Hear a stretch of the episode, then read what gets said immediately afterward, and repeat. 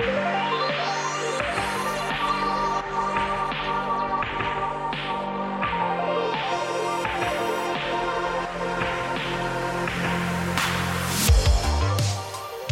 everybody, welcome back to Thought Criminals. I've got the flu. I've been on the verge of death for several days. But despite the body aches and this feeling in my head like I just got smashed in the head in the face with a sledgehammer, I'm here today to provide you with content. Oh man. Struggling, guys. Struggling. We've got Danielle Kepix on the show today. Absolutely love her. Love her content. I also love that she's in the Patreon. She's within in the politically homeless premium community, which just feels good. It feels good to have people like Danielle in the premium community because she's a great thinker and she is a thought criminal. She's also a physician's assistant, a fertility educator, a nutrition coach, and just fit as shit. I mean, guys, you need to go follow Danielle. Danielle Kepix on Instagram. You can find the link in the show notes of this show. Your girl's jacked. She is jacked. She also loves fitness dogs in the outdoors. We've got so much in common, but the, the real common thread that we explore in this podcast, in this episode, is our passionate disdain for the American healthcare system.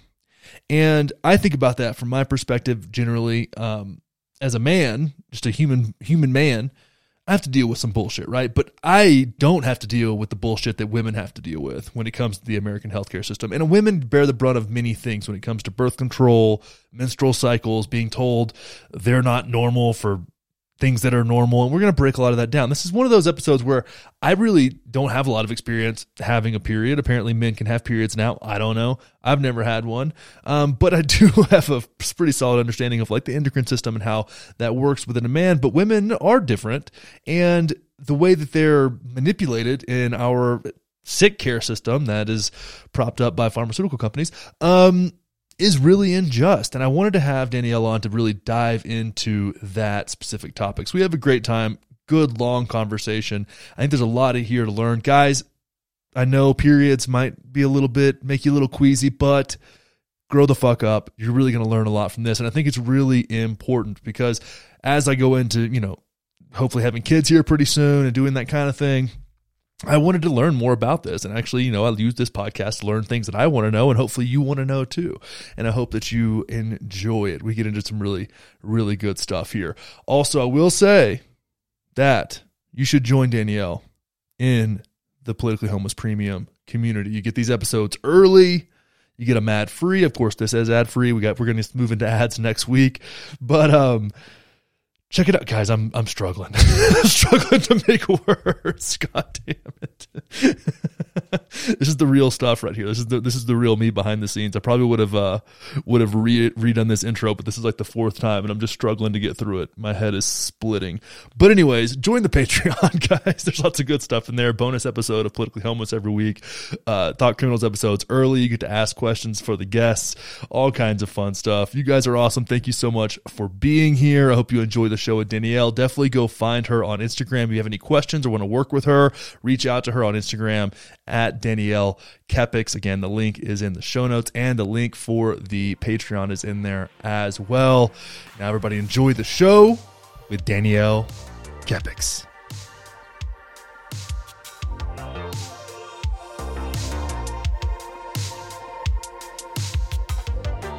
Danielle, welcome to Thought Criminals. Glad to have you here. Thanks straight from the Patreon, me. straight from the Patreon to the podcast. How does that feel? I love it. We're excited. I was super, super jacked to be considered somebody who is what I, what I, the words I've always used are like a disruptive thinker, um, thought criminal, same thing. Um, I highly identify with that term. So stoked to be here. Good deal. So we need to go off the top. You, we listed these off before the show just to make sure that you're not a Looney Tune. Um, Yeah. what are your what are your qualifications? Are you an authorita- Okay. authoritative authoritarian authoritative source? Yeah. So my name is Danielle Kepix. I am a certified physician assistant going into my eighth year of practice. Um, before becoming a physician assistant, I earned a master's degree in counseling psychology and a bachelor's degree in psychology. I'm seconds away from becoming a certified fertility educator. I've spent the last year preparing to take that final exam, which I'm actually doing after this recording. Um, before that, I was a personal trainer um, and I'm also a certified nutrition coach. So I have a pretty um, diverse CV in being a healthy human, I like to call it. Yeah, and for those of you for those of you that can't tell, even the video or audio version, uh, Danielle is fucking jacked and was rep did like 14 pull-ups in one video the other day. I was like straight up, just like strict pull-ups, no big deal. I was impressed. Girls with upper back Yeah. strength, and you'll not recognize this as a personal trainer. When I was a trainer and strength and conditioning coach, I was like would try to help these women develop strong upper backs because they just don't like it. With women, that's a hard thing to overcome. And when you would, if you ever like watch the CrossFit Games or something, something like that, that's what dif- differentiates women. It's like if you have like traps and your scaps are like stable and strong, and you've got lats, like it, to me, I'm just when I see that, like there's something in my brain. I think is as a strength coach, I just pick this up where I look at that and I'm like, I need to breed with that person. Like I need to make more people with that person. Like I don't know. I. To, it's like it's just a, it's a that innate desire evolutionarily to just spread my seed with with, with superior human beings. That's hilarious. Um, yeah, I don't know what it is. My back has always like it's the first thing to like blow up when I like I don't know. I've lifted since I've been 12 years old, so I've been lifting for a quarter century now. Um, and like when I, I think I know the video you're talking about, and Sal actually commented on, it, he goes, "Damn!" And I was like, "I have arrived." Sal has given me a compliment. I fucking died. I was like, Ugh! I was yeah, so dude, stoked. those guys are so funny, and Sal's been such a fun guy to me. I was I was hanging out with them one time, and I never really did like bodybuilding style stuff or really cared that much about it. And I was like a fat kid, so like me being you know getting strong was like my thing. I was like I'm never gonna have like a ripped six pack and like all this other stuff, but I can like I can get I can get big, I can be strong. Like I had that part of me, and they were looking at me. I was doing something. I think we were messing with like heavy ass kettlebells and like odd objects and stuff. And they're like, "You've never done any bodybuilding stuff?" And I was like, "It doesn't interest me." It was Adam who said that actually. The the one that's like who's who's more into it now. I think. Mean, Yeah. he did more shows and he got his pro card and stuff like that. Yeah. It just never really. I was like, if I can't. I'm, I like to pick stuff up and move it around. Like that's my kind of thing. I was like, I'm not sitting here doing like half reps to get my pecs huge. Like that's, you know, I could take Yeah.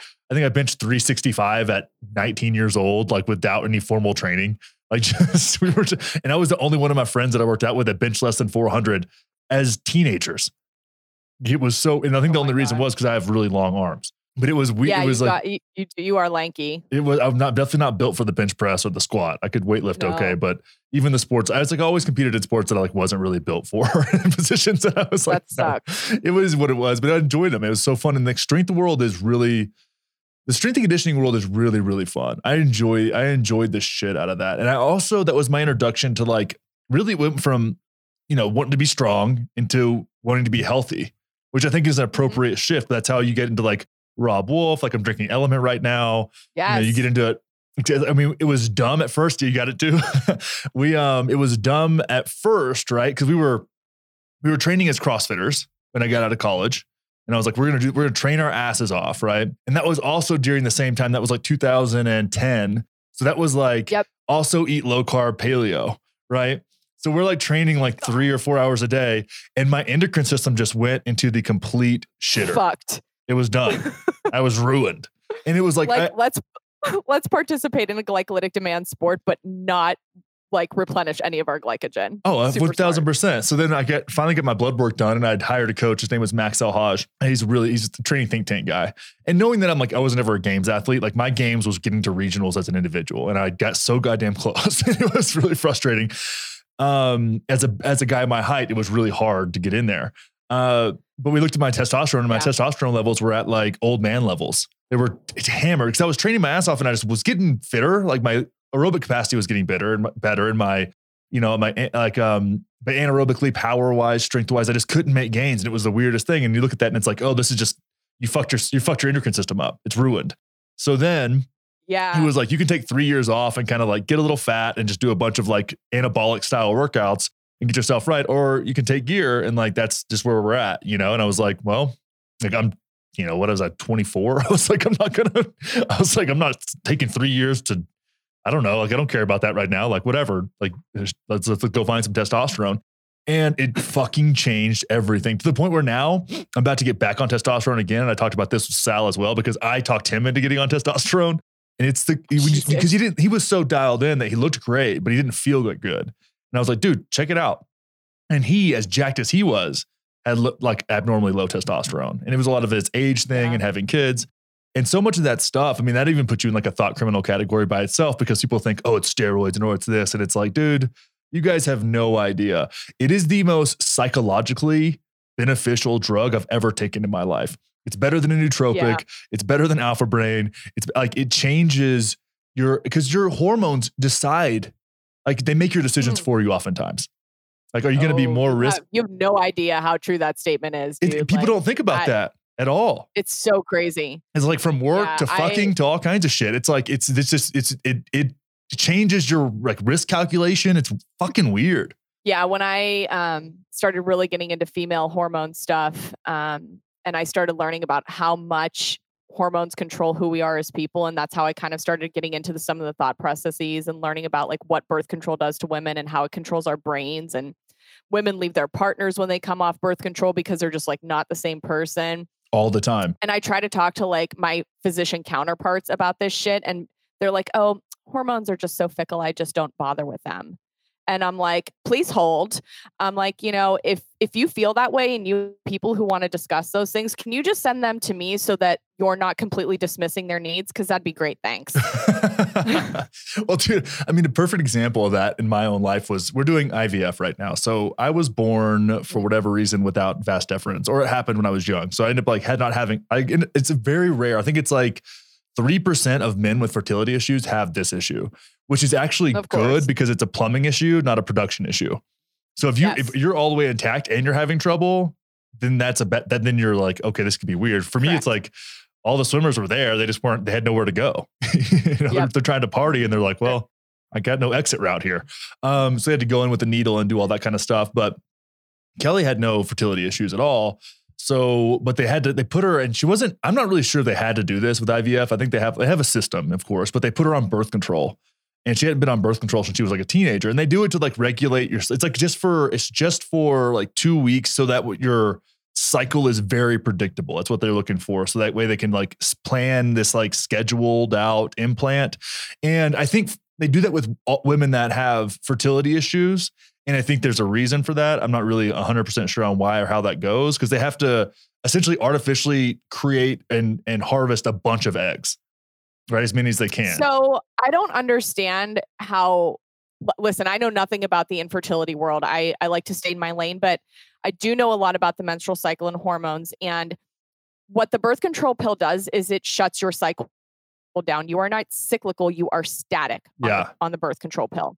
So it actually stops your body from producing FSH and estrogen. And FSH is the first hormone to rise in a menstrual cycle, which stimulates those eggs to be to become larger, um, the, the follicle to develop, I should say. So you're actually stopping the production of that. So I'm really confused. yeah. And not making any sense my brain. I mean, there's got to be a reason for some. I don't think she, since she did had no issues, I don't think it. We were like, like talked about it later, and we're like, I don't know if that was necessary or not. But they, you know, they have they have the best success rates in the country, so it's like you want to have a kid, you kind of do. I, I don't understand that stuff that much, but she knows a lot about birth control, and and she's super interested in that stuff, and she hated taking it. It turned her into a fucking crazy person, dude. Like Yeah. a and I've and you don't think about that because like I feel bad because these girls that get on this stuff at a young age, and I understand that like we've had that conversation. It's like I don't want my teenage daughter getting pregnant. I also don't want. I'm not going to like Sure. scare her away from sex. Like that's another thing I think is like a, a Sure. problem as well. So it's like there's it's a double edged sword here, and I'm like, well, what's the least impactful situation here? But then again, with these girls that are 14, 15, when you're a 14 or 15 year old kid, you're already a fucking crazy person, right?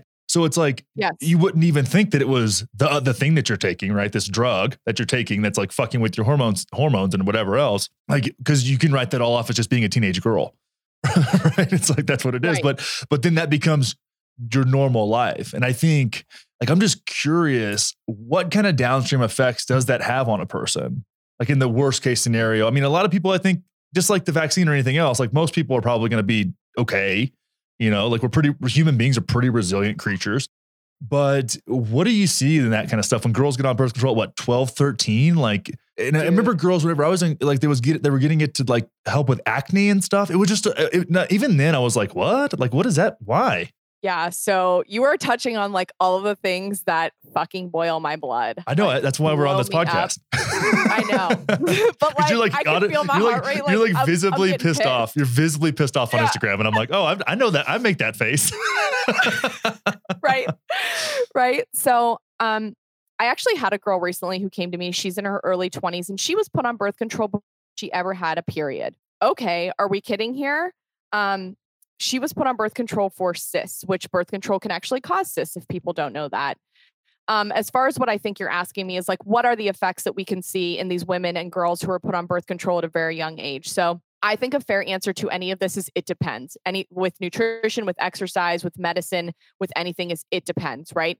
Some people are on birth control for 15 years, they come off, they're fertile fucking myrtle and they've got no problems, right? Where my issue comes into play is that we are using the birth control pill as 60% of women are on birth control for non-contraceptive reasons, right? So meaning it's for acne, it's for um, painful periods, heavy bleeding. And what I turn around and ask women is I say, and I say this to men if they're in the room too, if there was a pill that could fix your acne or your cramps or your testicular pain or whatever it was, and it shut down your production of natural testosterone, would you take that pill or would you give that to a man? I have not had one person say yes to that. And that is the equivalent of what we are doing to women when we put them on the birth control pills. It is chemical castration. So it's, I don't care if it's low dose, I don't care if it's whatever. You know, I'm talking about the birth control pill. There are different mechanisms of action for the IUD, which I can get into, but um, you are cutting off the communi- communication between the anterior pituitary gland, which, which, um, is in control of your FSH and your LH and your gonads, your ovaries, which produce your estrogen and progesterone. Um, so I think it's very odd, and I put a post out recently about this that we have a generation of women my age. So I'm I'm going to be 38 this month, um, who are put on the birth control pill at like you were saying the ages 12 13 14 15 stayed on it for 10 years and a lot of them were put on birth control because they have heavy periods painful periods things that actually have like root causes and things you can i don't know treat instead of put a band-aid on um, and have a generation of women who have fertility problems. And now do i know for certain that the birth control pill contributed to that?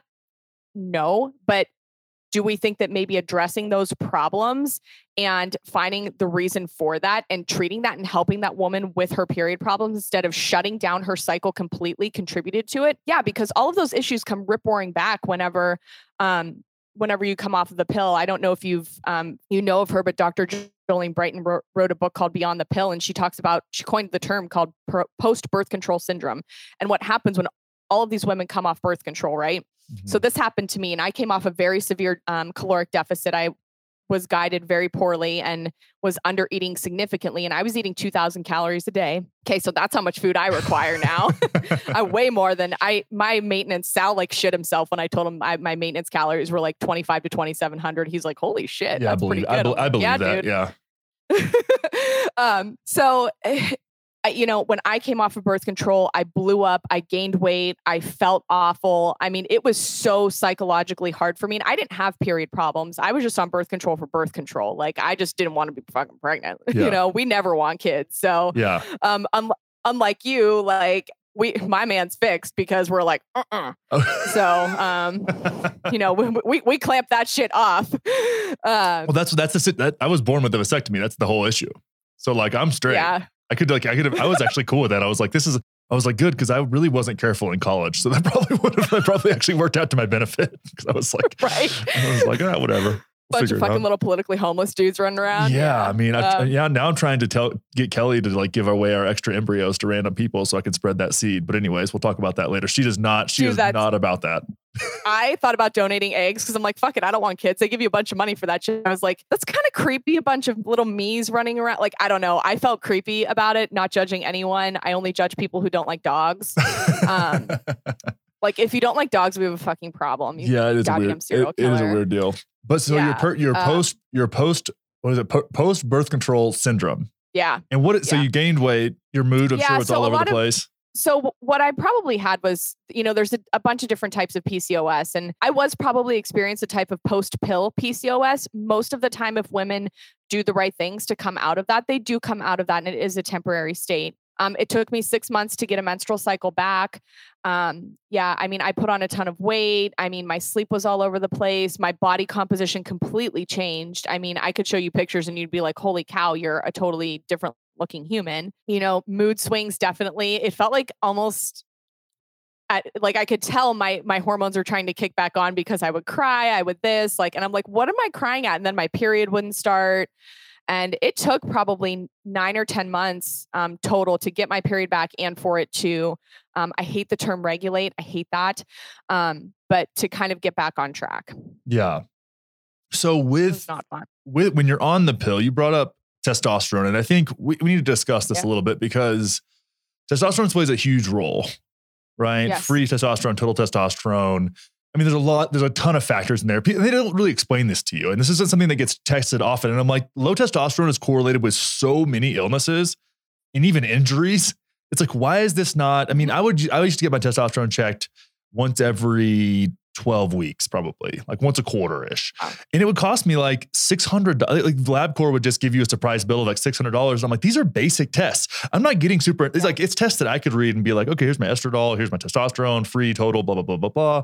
Okay, this looks pretty good. I was also on anabolics. So I wanted to make sure that I wasn't overdoing it. That was a big thing for me is like, whenever I am on anabolics or anything like that, which I'm really excited about doing again, as I keep bringing up, because I'm just like chomping at the bit to be a superhuman again. It's like I find what is the highest normal? Like what does a freak have? Right? Because like in NFL, people have like a freak no, normal level, right? What is that? With somebody who's not on anything. Because then you have like bodybuilders who are like super freaks. So they're like oh, way, like I would consider overdoing, like their organs grow and stuff. Whereas like what is like a normal high? And I just try and get to like normal high human, not adjusted for anything else. That's where I like kind of just stay, right? Which is around that like 800 to 1000 total and then a really like high normal free which i feel for a man is like high but then you look at like what a bodybuilder is like 2500 total it's like fucking insane Jesus. it's crazy dude Yeah, and they're doing talking about like liver damage and all kinds of like you can you can really overdo it. And yeah um, you know, for me, a big thing when I'm when I whenever I'm looking at HRT, and I'm not against HRT, I'm totally for it. yeah Um, I want to know. I I'm always trying to look for the root cause and trying to like modify those types of things because with I mean, this probably isn't, you know, this isn't true for you, but, um, you know, obesity, nutrient deficiencies, um, over exercising, under eating, alcohol.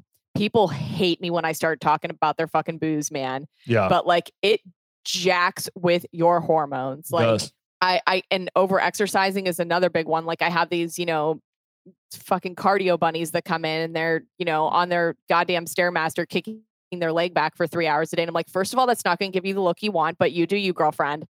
Um, and second of all, you're killing your hormones. So like, and for women, like, I mean, testosterone for men and women, it's it's involved in our body composition, right? So exactly um, building building muscle, recovery, our skin health, libido, um, all of these things, and you're just you're working against yourself. like it's it's a, such a vicious cycle for so many people doing those things. So Yeah, that, um, that's really what I want to get into know, I- here. Is like you, it's pretty clear what the role of testosterone is with, is with men, right? It's an associated with like masculinity because we do have higher levels. But what I want to get into is like, what is the role of testosterone when it comes to women, and why is it important to understand that? yeah, I mean body composition also for women. Like I said, it, it's kind it kind of does the same things. Really, it's just we need less of it. Fun fact: um, we actually women actually produce more a- um, testosterone than estrogen, um, but we go through. There's a process called aromatization. You Mhm. probably heard of aromatase blockers for men when they are you know um, th- blocking that process to keep more testosterone whenever they're like on testosterone. Like HCG Um, a does lot that, of men will believe, take right? like anast- anastrozole. Um, yeah. Um, so yeah, HCG will do that as well. So body composition, sleep, recovery, um, just feeling good in general, having energy.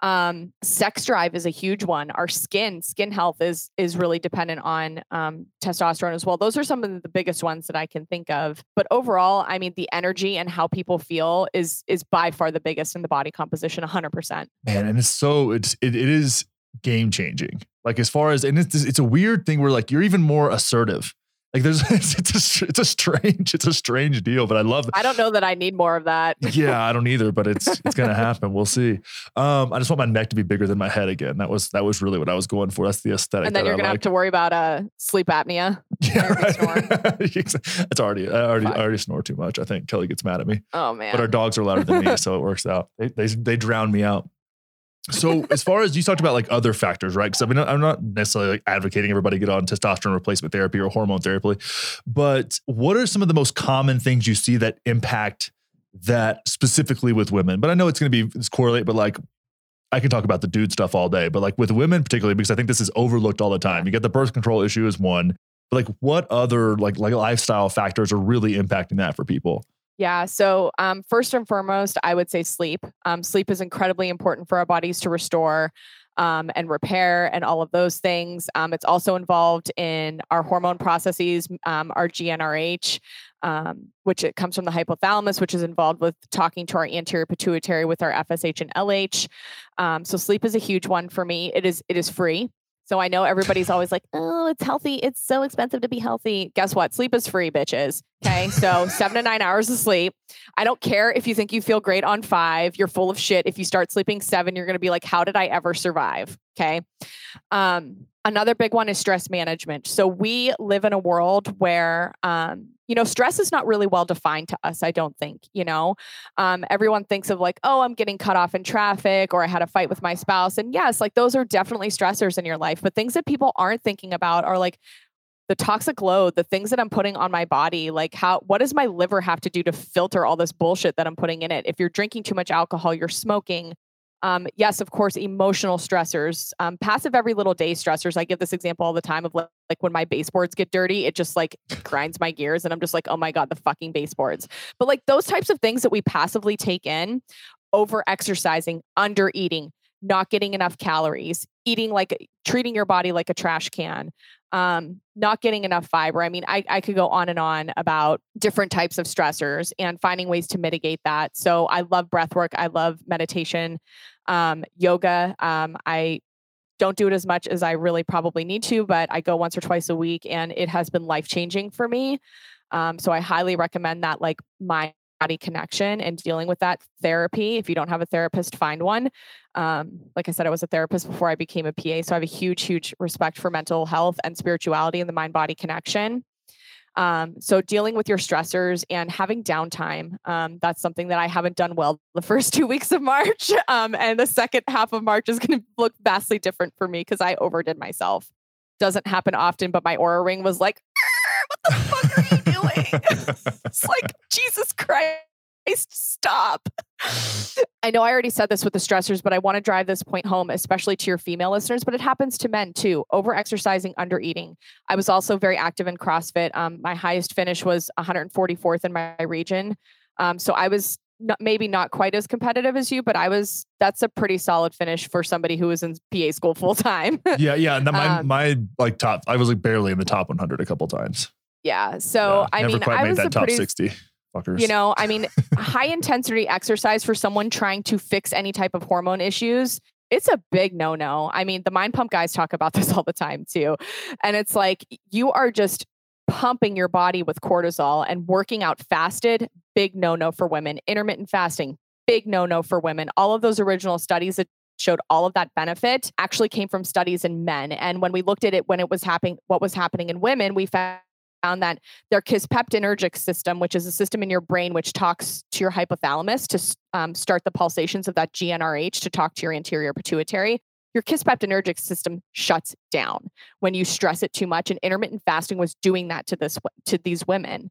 Um, so I really try to get my women to stay away from that. Um, you know, eating a, eating three meals a day, half a plate of fruits and vegetables, quarter plate of protein, quarter plate of starches and healthy fats. Like make sh- you most women have been eating so then they've gone through metabolic adaptation, they have poor metabolic flexibility um, you know, like we were saying, I mean, my maintenance calories are somewhere between 2,500 and 2,700. That's a lot of food. I'm a five foot four, 130 pound female for reference for people who I don't know if this is going to be like pictured or if people can see me or yeah. whatever. But well, I mean, my wife Kelly went through a lot of that too. We were talking about this and I actually kind of pushed her into like eating more and like, especially eating a lot yeah. more protein because she's, I mean, she's 160 pounds. She's six foot one right? And she was, yeah. She, well, she played volleyball at USC, and even then, but then like girls that play sports, like get into she's talked about this publicly so i'm not sharing any like private information but like get into like eating disorders a lot right so from sports to then tv so it's just like that was like eating less and dude she ate, started eating more, right? She started eating kind of like what I eat basically, which was like rice, meat, like eggs, Yeah. bacon, you know, coffee, whatever. Yeah. Like that's kind of like my, I, I feel the best if I, I mean, my buddy Jesse and I, he was a, he's an OPEX coach that is at, owns a gym down in Austin, Texas. Okay. We, we were like doing OPT stuff back in the day, like when it was yeah, big. when it was still OPT, right? When it was OPT, I did have OP. I used to have an OPT shirt. I still wish I had it because it was like a relic. Um, I know. when we went to the OPT, I did OPT, uh, lifestyle design, um, program design, uh, assessment, uh, nutrition, all that stuff. And it, it, it, it opened my eyes to a lot of things because, like, at first in CrossFit, especially at that time, we were just beating our dicks into the dirt a couple times a day. Right. And then it's like, oh, there's a difference between training and testing. And that was like such a novel concept, you know. And James Fitzgerald became a friend of mine. And again, I hired a coach through That's those so guys. funny. Do you know um, Jim Crowell? I met him one He time. He worked with him for a while. Yeah. So I, I think he was met- at he one, was I one of my was coaches in Pittsburgh. he was at my uh he and I did the same program design seminar, I think, back in And the then day. do you know you know Marcus Filly? I actually do functional bodybuilding now. I don't I never met Marcus. We have a lot of we're like one degree. We know we have a lot of mutual friends, but I've never come around him. He seems like such a sweet guy though. I've heard nothing but amazing things about Marcus. So his wife is my therapist. Oh, that's beautiful. I love It. I didn't know she was a therapist. That makes so much sense. She's fantastic. But these like this is the thing though, and you still see this. Like we have a friend of ours who's still like, and she'll send me her workouts from CrossFit, right? And I'm like, you're still doing the same shit. It's the same shit. It's like five three five five three three one one back squat or deadlift, whatever, some stupid fucking bullshit, and then like a WOD. And I'm like, dude, that shit's so dated. What are you doing to yourself? I'm like, what if you spent a whole day just doing aerobic interval work? And what if you spent a whole day just lifting? It's like, why? I love CrossFit. I think CrossFit is so great. And there's so many good coaches. Like our gym, it wasn't an OPEX gym, but it was basically an OPEX gym. Right. And like Yeah. function Marcus with his functional bodybuilding stuff is the most fun training I've done in the past. I couldn't, it's been, I took years of just being a beat up old CrossFitter with like my back was all fucked up, my shoulder was fucked up. I was doing Muay Thai and then like my back freaked out from kicking. It was just like I'd beat myself up, but I was, I Too knew much. I knew what I wasn't doing. I knew what I was doing wasn't healthy, and I understood the value proposition and the cost associated with it. I wasn't convincing myself that being a competitive athlete was healthy. Being a competitive athlete in any sport is not healthy. That's not what it's for. So I geared my classes and my coaching to represent that. It's like, am I teaching, coaching an athlete or am I coaching a human person that wants to like look good and feel good? And it looks very similar to what functional bodybuilding is now, which is like a kind of a pre-fatigue warm up, a couple of supersets, and then like some relative intensity. But really, even then, he puts like what I call them throttlers in there, where you have it makes you kind of slow down, right? So you're doing more like unless at a glycolytic work, you're doing a lot of creatine phosphate battery work, like CP battery work, and doing like more interval stuff like that, which is so fucking sustainable and so healthy. And then when you want to go for it and like go full send and like put your dick in the dirt just every now and then to see if you can still do it, you can go for it. But like what ended up happening was that doing these, you're doing these high intensity exercises all the time. And then you get dampened. It dampens you. So you now lose, instead of what you would think is you do, oh, I'm gonna do more high intensity stuff. It's gonna make me have a higher level of intensity. And what it does is actually blunt your ability to go to intensity because you've normalized an 80% as a, as a 100% and you're not able to tap in and go to that dark, dark place when you really need to on a 10 minute, minute, uh, you know, assault bike test or a 2K row or a Fran type thing, which is, you know, Oh, the whole thing, but like you need to be able to like turn it on and go there, which is the same, which is uh, such an, an allegory for life, right? It's like function yourself at like 80%. And then when you need to fucking go for it, like go for it. And you have the capacity to do that. But these people just like dampen down their energy systems in a way that doesn't really provide anything. And you're just crushing yourself with cortisol. Your testosterone goes to shit. Your appetite Yep. goes to shit. Your sex drive goes Yep. to shit. And it's like, guys, it's not that hard to like, all you have to do is like, it's simple. Dial it back, dude throw some rest in between your rounds. Like it's not that big of a deal. Have a, a, a, you know rate of perceived exertion scale that you work off of, and like move. You know, it's like Yes. then there's some there's some beauty in some of the old shit, right? Like I forget this guy's name, old strength and conditioning guy, kind of a strongman dude. I mean, back in the day. So there was, uh, there was, Mind Pump had this guy on, I think, or maybe it was Rogan, I forget. But instead of, you know, when like early on they started doing, uh, you know, you know, like lifting off of blocks, like deadlifting off of blocks Yeah. and stuff like that. Mm-hmm. Well, back in the day, they didn't use blocks. What they would do is dig a hole in the ground, and they would have a several holes in the ground because it would still. Then you would you would be standing in the hole, so it would be elevated, right? And there's these old That's guys, hilarious. and but that's the way they trained. If you look at the old, like before all this stuff, it's like interval work, capacity work, and like doing these different things, like these Mhm. old school guys. And he was like, um, I forget this guy's name, but he said, uh, "There's only three ways to lift weights." No, not DeFranco. This is a different. This is what old old school. Like this guy would just kind of like the Liver King of the time, if you know who Liver King Oh, is. Jesus Christ. But he was like, "There's only three ways to lift weights." He's like, "You pick something up, you put something over your head, or you carry something. That's lifting weights." And I'm like, "Yeah, if you just do those things, like you're gonna be better off. you're a functional dude. human being, you know, and like get your heart rate up and Yeah. do some stuff. But it doesn't have to be like this egocentric kind of CrossFit thing of CrossFitters like in classes doing that kind of shit. It's better than nothing, but it could be way better, and it's not that hard. It's not that hard to make move just a little bit more to something that's more sustainable, and then one thing that I think set like me apart as a coach and why I really loved it when I was good at it was because the workout on the board was a a recommendation, right? Yep. But the class was about the people in the class. It wasn't about the workout on the Yeah. board, right? And if you had the capacity to like do that, well, that's great. But like, that's not really what I'm concerned about. I'm concerned about you getting the most out of this hour as you can to translate to the rest of your life. The 23 hours of the day you're and not that's in the different and that's different for everybody and that could be different based on a different day you know like i mean i went to the gym yesterday and my Oura ring was like "Ah," like what's going on with you? kind of thing and you know i was like you know I, I still want to go and i still want to move and i'm doing um my friends from ballistic performance they program my weightlifting for me they've been friends for years it's functional bodybuilding type stuff and um i was like you know i'm just going to go and i'm going to move easy so like did i lift the weights that i could have lifted yesterday? I absolutely did not i went at like a five or a six on an rpe Yeah. schedule, relative perceived exertion for people who don't know. Um, whereas normally I'm at like, I'm at Nate, you know, and I was like, you know, this is, that's not where I am today. And I think that CrossFit in general created such a culture of you need to go hard and you need to go at a level 12 out of 10 all of the time. Um, that we have all these people like you and I who are kind of like recovering CrossFitters, I like to say Yeah. um, who, you know, I had to really look at like what's serving me in my life. Like even during PA school, like I, I needed to be doing more fucking yoga and less CrossFit, man. Like that was the best finish I ever had in a cross. But and I was in PA school full time. Like Yeah.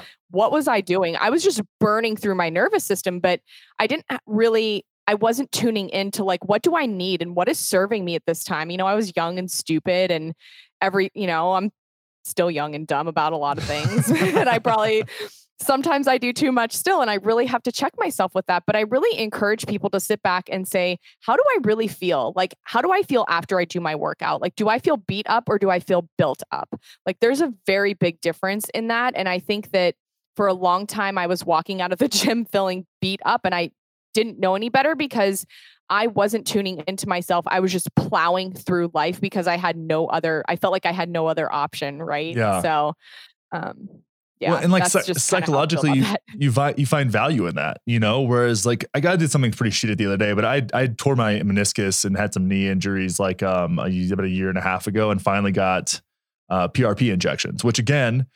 You know, to go talk about, we can. I know we're going to get into the medical establishment here, but it's Yeah. like that was not a suggestion. That was something I had to go seek and find out myself. Actually, via Matt Chan, I went to the same place that the same place that Matt Chan goes, right? And it cost three thousand dollars to get that done. I, I got an injection of PRP in my ACL, MCL, meniscus, patellar tendon, uh, part one of my uh, like kind of my nerve roots in my back because I had some like sensation loss. I, I that's why I quit playing football as I ruptured my S one uh, and had some nerve damage. They get in there and they said they said the PRP might help like d- deal with some of the scar tissue that's in there. I was like, that's cool. Um, so yeah, I mean, it was just basically injections all around my entire knee. I still have some knee pain, but like it doesn't click anymore, and it definitely feels like I may do it again just to like give it like a re up, just to kind of go do some spot treatment in there. But it was one of those things where over that time I got like accustomed to like not doing that much and being really frustrated, and my whole body just like it was just hurting all the time. Like when I would try to push something, I would just like try to go for it. And not, not anything crazy, but it was so frustrating to where it beat me down to where I just wasn't doing that much at all. And the other day I got the chance to like do a workout that involved like assault bike, thrusters, something else, and like laid on the ground. I did feel like I, I got, I kind of kicked my own ass, but I needed it at that time, right? But that's not how I live every day. Most time I leave workout, I'm like, oh, that was good, like that was that was good hard work, you know. But I think it's important to be able to like go there or sit in an ice bath for three Yep. minutes or a sauna for half an hour. Like it doesn't matter what it is. It doesn't have to be like fitness related necessarily, but just pushing yourself into certain areas, I think is cognitively really good for you to know that you can like go past that thing. Breath holds are a good one too, not underwater, but breath holds because you like have that panic, right? It's the same way as cross. If you're doing Fran, right? Everybody knows Fran, like 21, 15, 9 thrusters and kipping pull ups. The 21s are pretty shitty. The 15s, you start to get in your head like, oh my God, I'm dying. And you have to like keep going. And breath holds yeah. are the same way. Ice baths are the same way. Sauna's the same way where you like get to that point where it's like, oh my God. But you just go a little further and you're like, oh, okay, like I got past the I got my little second wind here. And then maybe you have a little panic again. And then you get another. It's like, oh, I have more in me than what I thought I did. But I think even if it comes at a cost, maybe a little bit physically uh, in some areas, I think doing that every now and then is really important to remind yourself that like oh i have like the capacity to do more than what i thought i could do and when i was a coach i always said that like coaching athletes was kind of fucking boring to me because i was just trying to like make somebody as good as they thought they should be whereas i really loved coaching soccer moms because if i could get a woman who was in yes. her 40s to do a strict pull-up that she never thought she'd be able to do or jump on a 20 inch box which for whatever reason women have a hard time like older women have a Why hard time jumping that? on a box but i had to have a i had a moment of like empathy where i was doing i was doing 40 uh a 48 inch box jump, right? Trying to do that. And like you freak out inside. And I'm like, that's how this woman feels jumping on a 12 inch box. Like it's the same exact feeling inside. But yeah. I, we have women that would like jump on a 20 inch box for the first time, have a breakdown, start crying, and then divorce their husband like two months later. And like, I don't like this relationship anymore. I'm capable of all kinds of crazy shit. And I'm like, get it, girl. Like you're a bad bitch now. Like yeah. you're out in the world, like crushing it. And but that was so exciting to me to be like, you can do more than what you think you can. Or deadlifting 225 for women was a big deal, right? Two plates on the really? bar. Yeah. And it's just like they'd have oh, these, yeah. it was like a big moment for them. And I'd loved doing that. It was it was the people that didn't think they could do that much that I liked coaching because I was like, I'm going to convince you that you're actually more capable than you thought you were, and that was super fun. Yeah, it, there's a role for that. It's just not every fucking day. It's not every fucking day, and there's a lot of research behind you know ice baths and saunas and you know, like just cell regeneration and mitochondrial function, you know, like all of those different things and um, reducing inflammation because it teaches our body to understand in a controlled environment how to deal with stress. So when we have other stressors in our body, that whole system becomes activated again. It doesn't overactivate. We can use the same type of coping strategies, whether it's breathing or whatever it is that you do in that meantime, or going somewhere else in your brain. Um, people are able to better implement that um, when those things come at them in larger dose larger doses, mm-hmm. right? Um, it's just a controlled stressor. So I, I agree with all that. And I think that a lot of the times we are, I, I think it took me till I got to 34, 35 to really say, you know what, like I'm just not setting limits anymore. And it's this, the last couple of months of 2021 and then 2022, the way to start it off with me with just um, the people who have become interested in the things that I have to say and the things that I'm doing. And I'm trying to get into universities to teach um, unconventional ways of thinking about medicine and uh, specifically women's hormones and menstrual cycles and et cetera, et cetera. It's like things are really happening. And it, it took a year or two after I started to really drop that mindset of like, I don't have any fucking limits anymore. Like, I just, I'm so done with that conversation and I'm so done with anyone in my life who wants to have that mindset because I don't want it around me. Mm-hmm. It's toxic. And,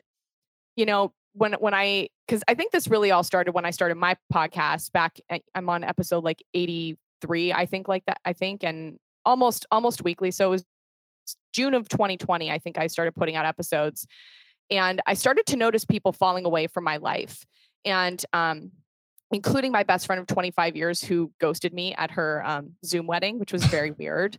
Um, but I started to become very outspoken about a lot of things that were happening around the pandemic and healthcare. And I started just being like even more myself than I ever thought I could, which I've always I've always been outspoken. I've never had a problem like being self-assured or speaking out. I, I didn't really understand how people couldn't do that.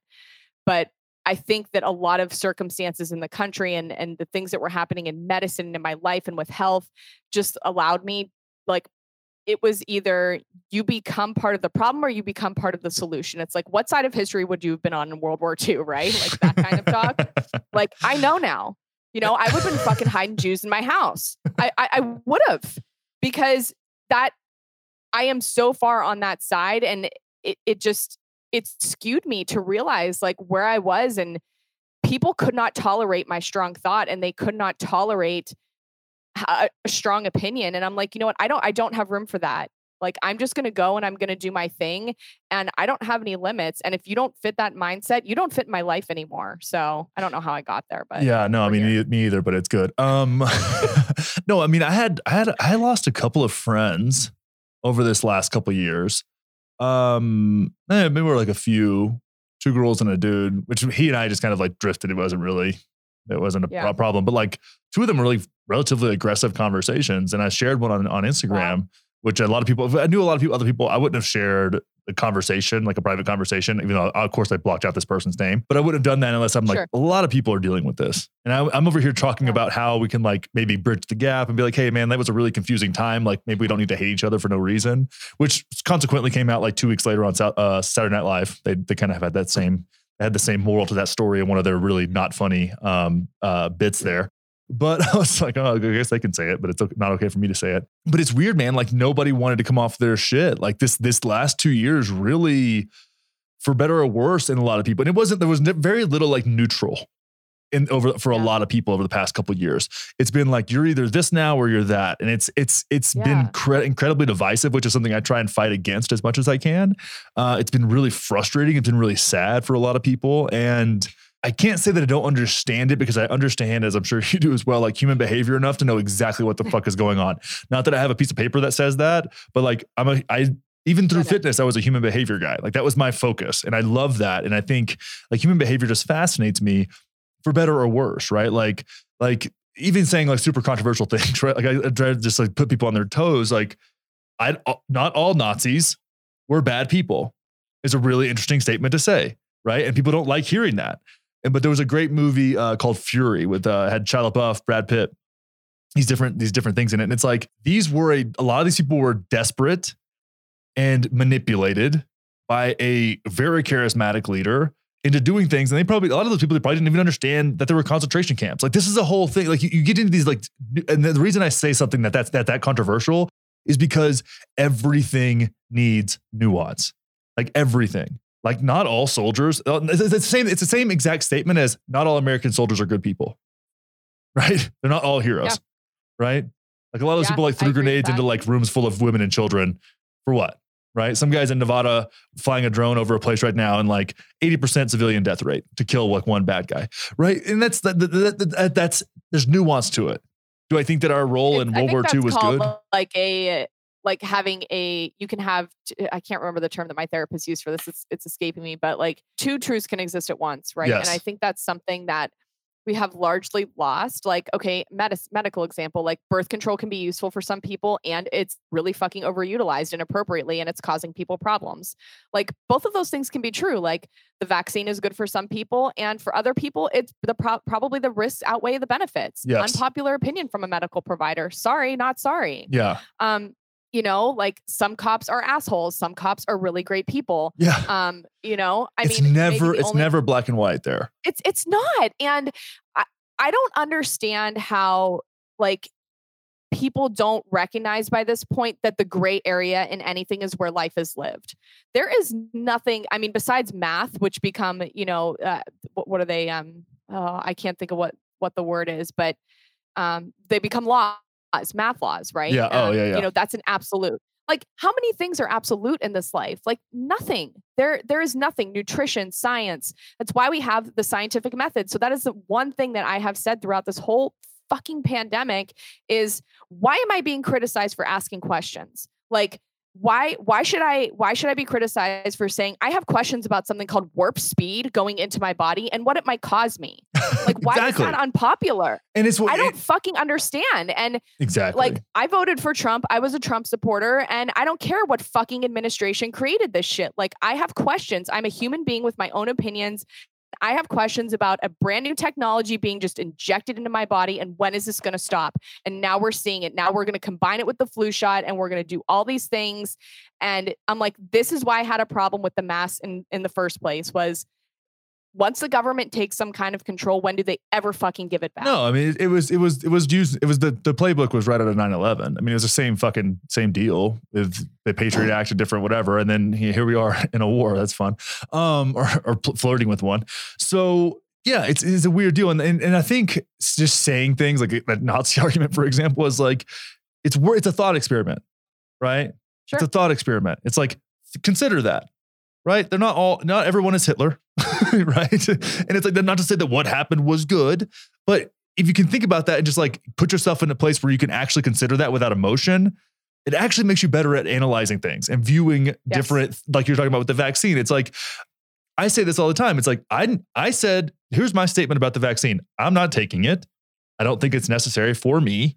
I looked at the numbers, right? So there was, I remember pulling the numbers up because I was, I was getting kind of attacked about this. And I'm like, okay, I think in my age cohort, it was like 3,000 people had died right? Between I was I'm 35 now, but it was 25 to 34. I think it was 34 when this was going on.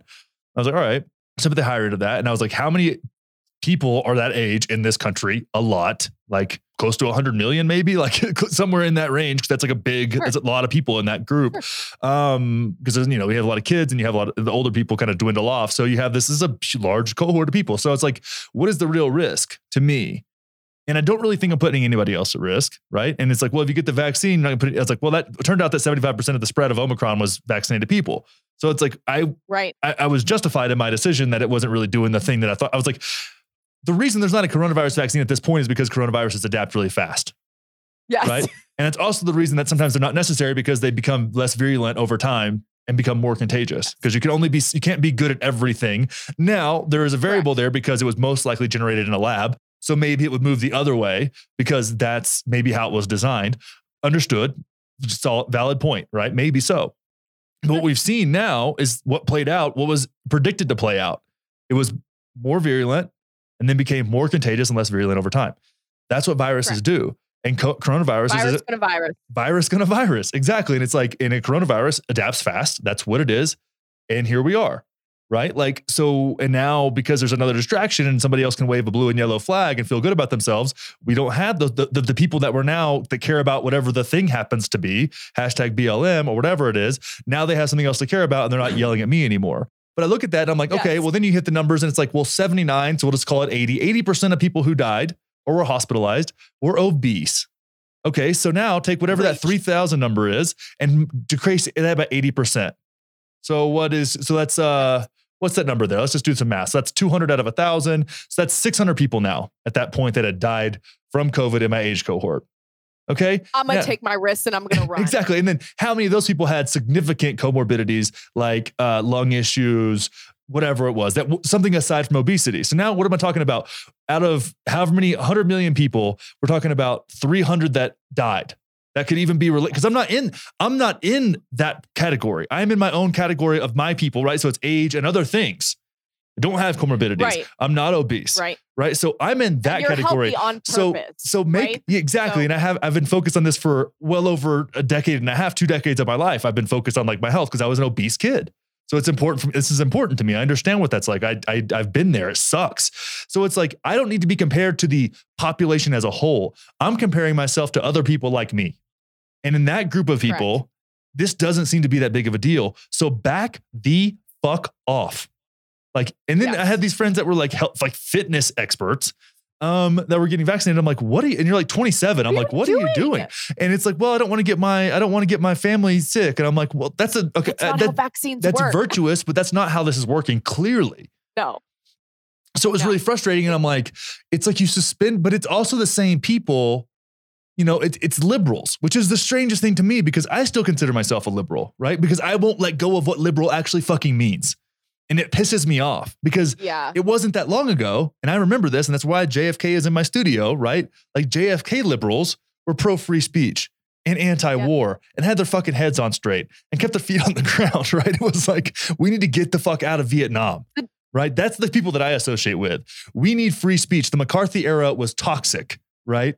Like calling everyone that you didn't agree with a communist was a bad idea. Just like calling everybody that you disagree with a racist is a bad idea. Because what does it do? That, that that waters down what it means to be a real communist or a real racist or a white supremacist yeah. or whatever it is. And so it's like it, it, it, correlates. That's why the name of this fucking podcast is Thought Criminals because I read 1984 and I was like, oh my god. I've not read it yet, and I need to. Oh, you definitely need to.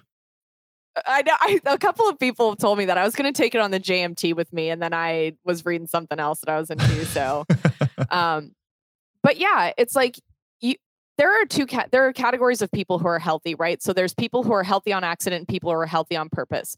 I consider folks like you and me people who are fucking healthy on purpose. Like I watch what I eat. I eat 80% of the time whole nutrient dense foods. I focus on my sleep, my stress management. I have great people around me. Like they they put this article out and I, I live in St. George and there was unfortunately um uh you know people died from coronavirus everywhere and there was a cop that they highlighted who died and they said otherwise healthy 40 year old but in the same and i don't like to speak ill of people but in the bottom of this article they talked about how he was known for drinking all of his you know monsters all day and eating donuts for breakfast and i'm like that's So not no, someone yeah. who's health you're you're you're not in the same category of health that I am. Like you were healthy considered healthy, but you really just had the absence of disease on accident. Like that's what that was.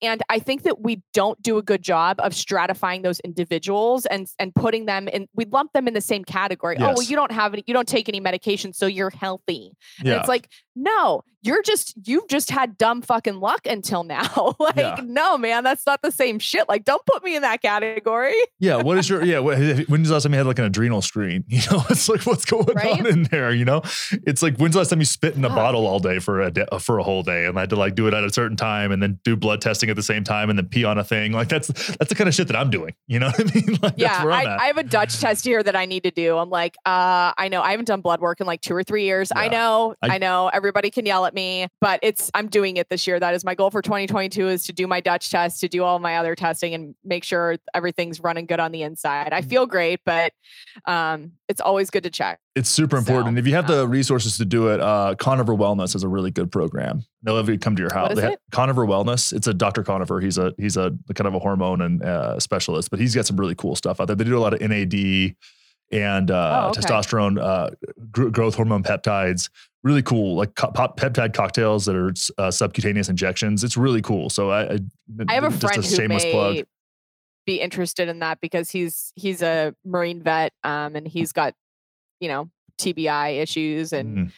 he may be interested in that. So that's Yeah. good to know. And they have a nootropic effect as well, a lot of those things. Um, but I want to get into this, and this is a perfect segue into just like the medical establishment, right? So Kelly and I were talking about Yeah. this the other day, which people don't understand. People think that like I started being critical of this stuff like during COVID.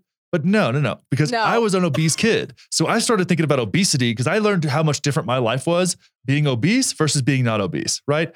I went from being a fat kid who got bullied to having amazing bone structure and really being the pinnacle of the male form. And that's where I live my life now, right? A little bit of a dad bod, but other than that, like I've got to figure it out. But it's just like I didn't choose those things. It's like that was just a lot of that was genetic. Like I didn't choose to be six four, right? I didn't choose my jawline. Like these are things that like I always Oh make those Jesus, kind of jokes. you are fucking tall. Yeah.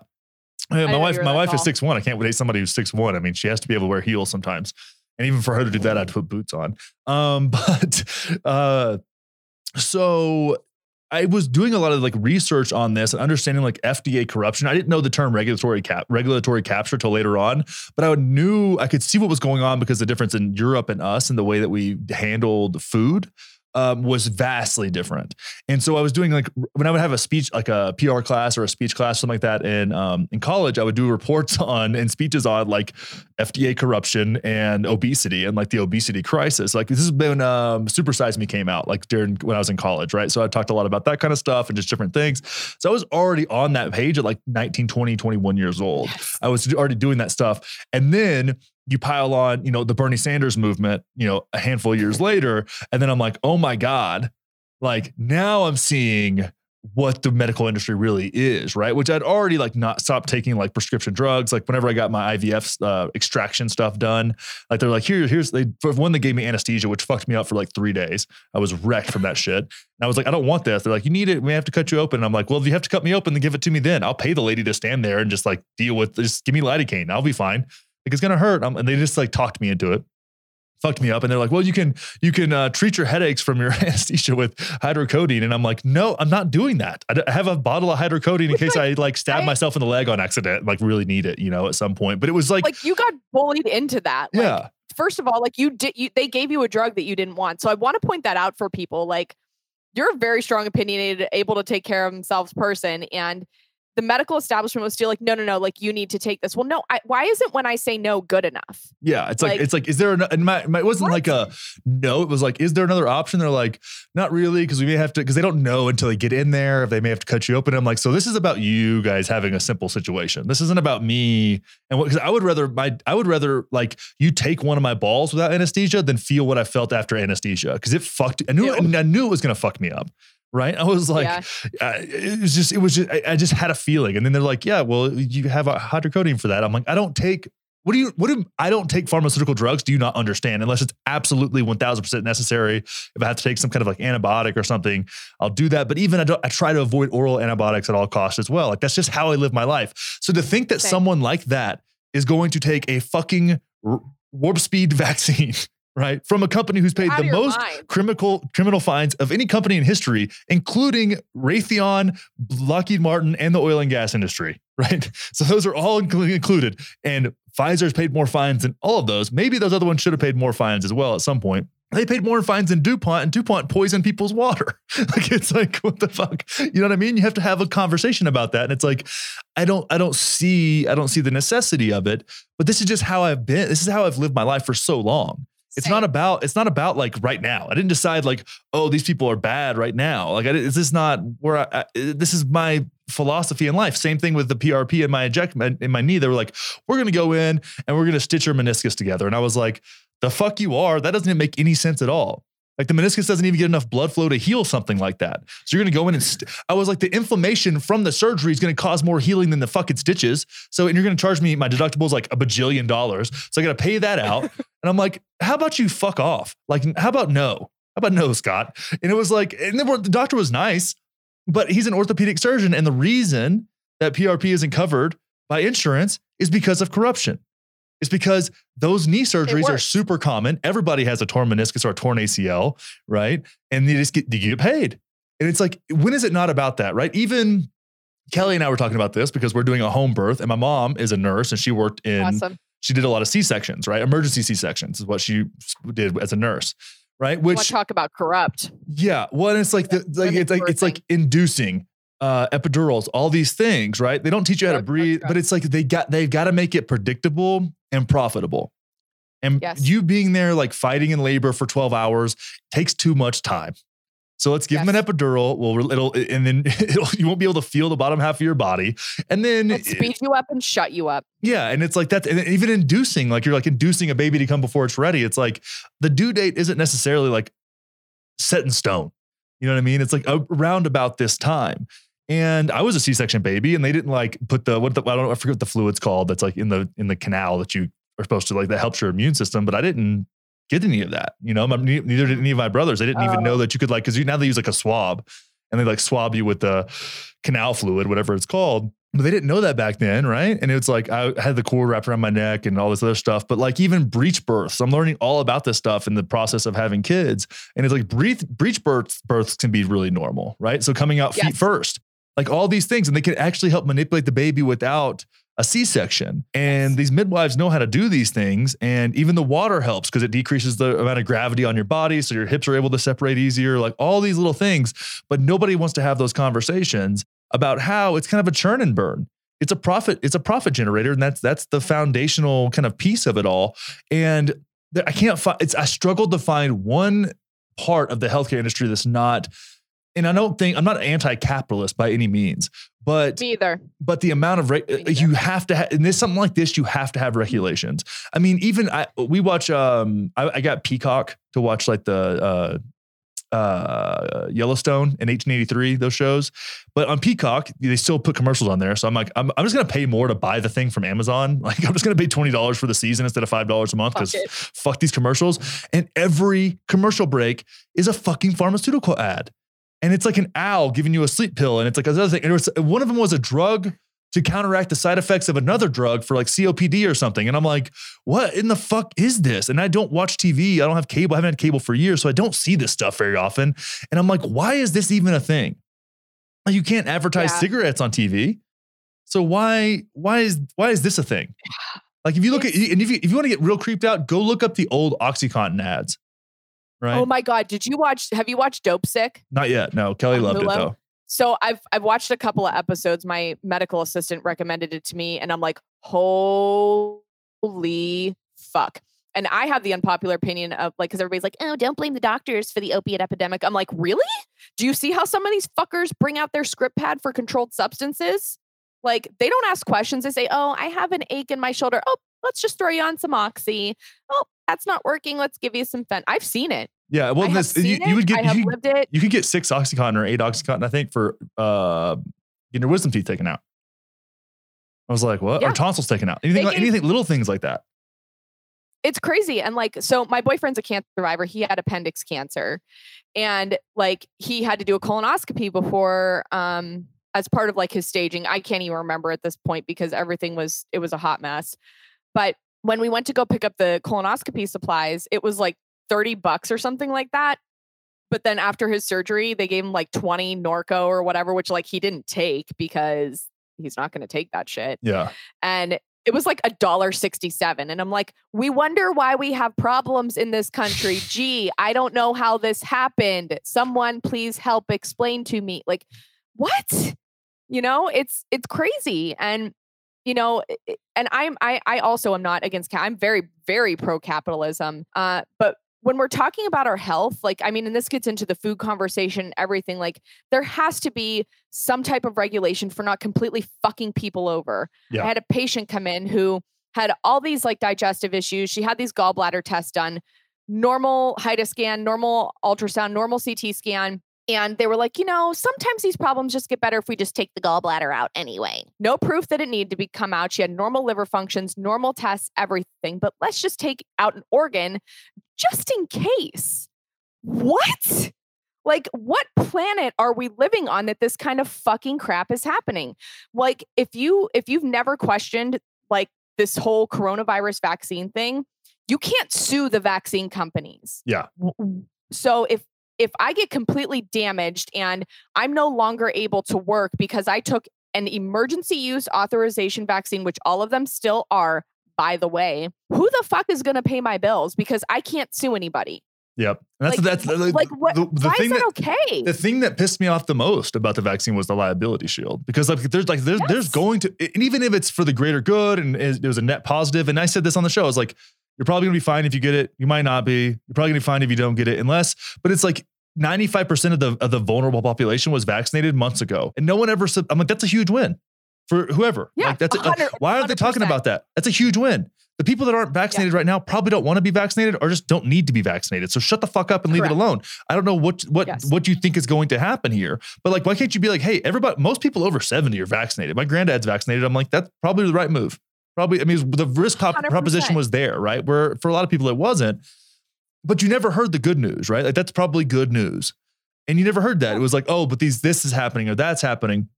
But regardless of that, people are going to have adverse uh, reactions to this thing. And the amount of tax money that we spent developing and purchasing the vaccine, they made money on both ends of that fucking thing, right? Because we develop a lot of that stuff and uh, all of that. And then uh, to have the audacity to not have a liability shield on an EUA drug or to have to have a liability shield on an EUA drug is insane. I'm like, that's so fucked up.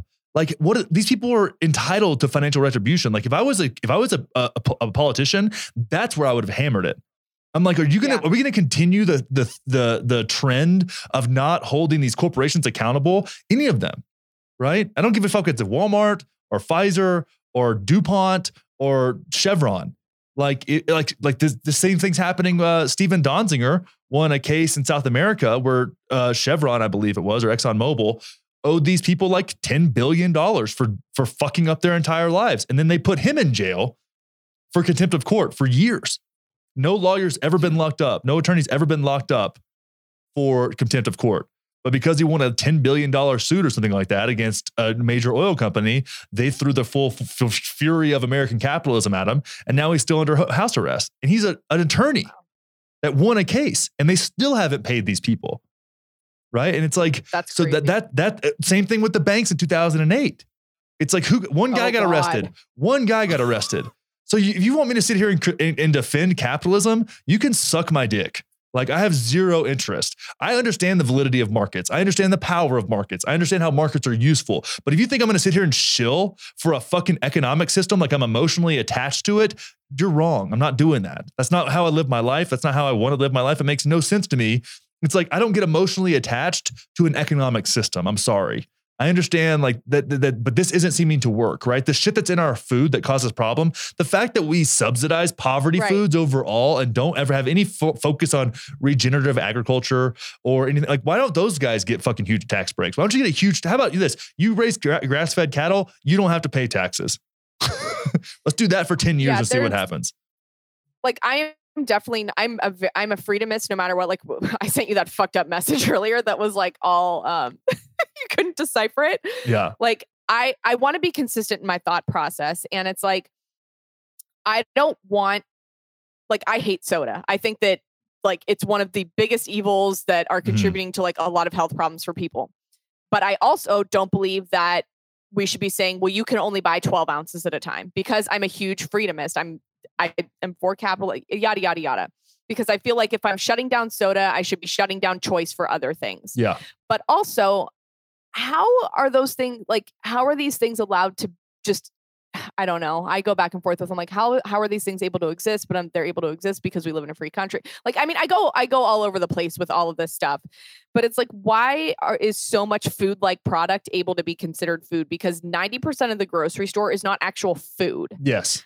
And it's you know we wonder why we had also such a problem. I was waiting and waiting and waiting to see a conversation about obesity and comorbidities and like i want to see the statistics on who struggled the most with coronavirus based on their comorbidities. Like i don't give a fuck about age. You can be 60 and have you know the genetics of a 40 year old you know I, what your chronological age and your biological age are completely different things but that that conversation was completely absent. And to say that our that our food system and the things that we push and the marketing and all of that stuff hasn't played a role into people's health like i, I can't make that statement and have it be true No, and, and just like we were talking about earlier, though, you can have you can have conflicting opinions on a thing, right? Like I think regulation in a lot of areas is completely out of control.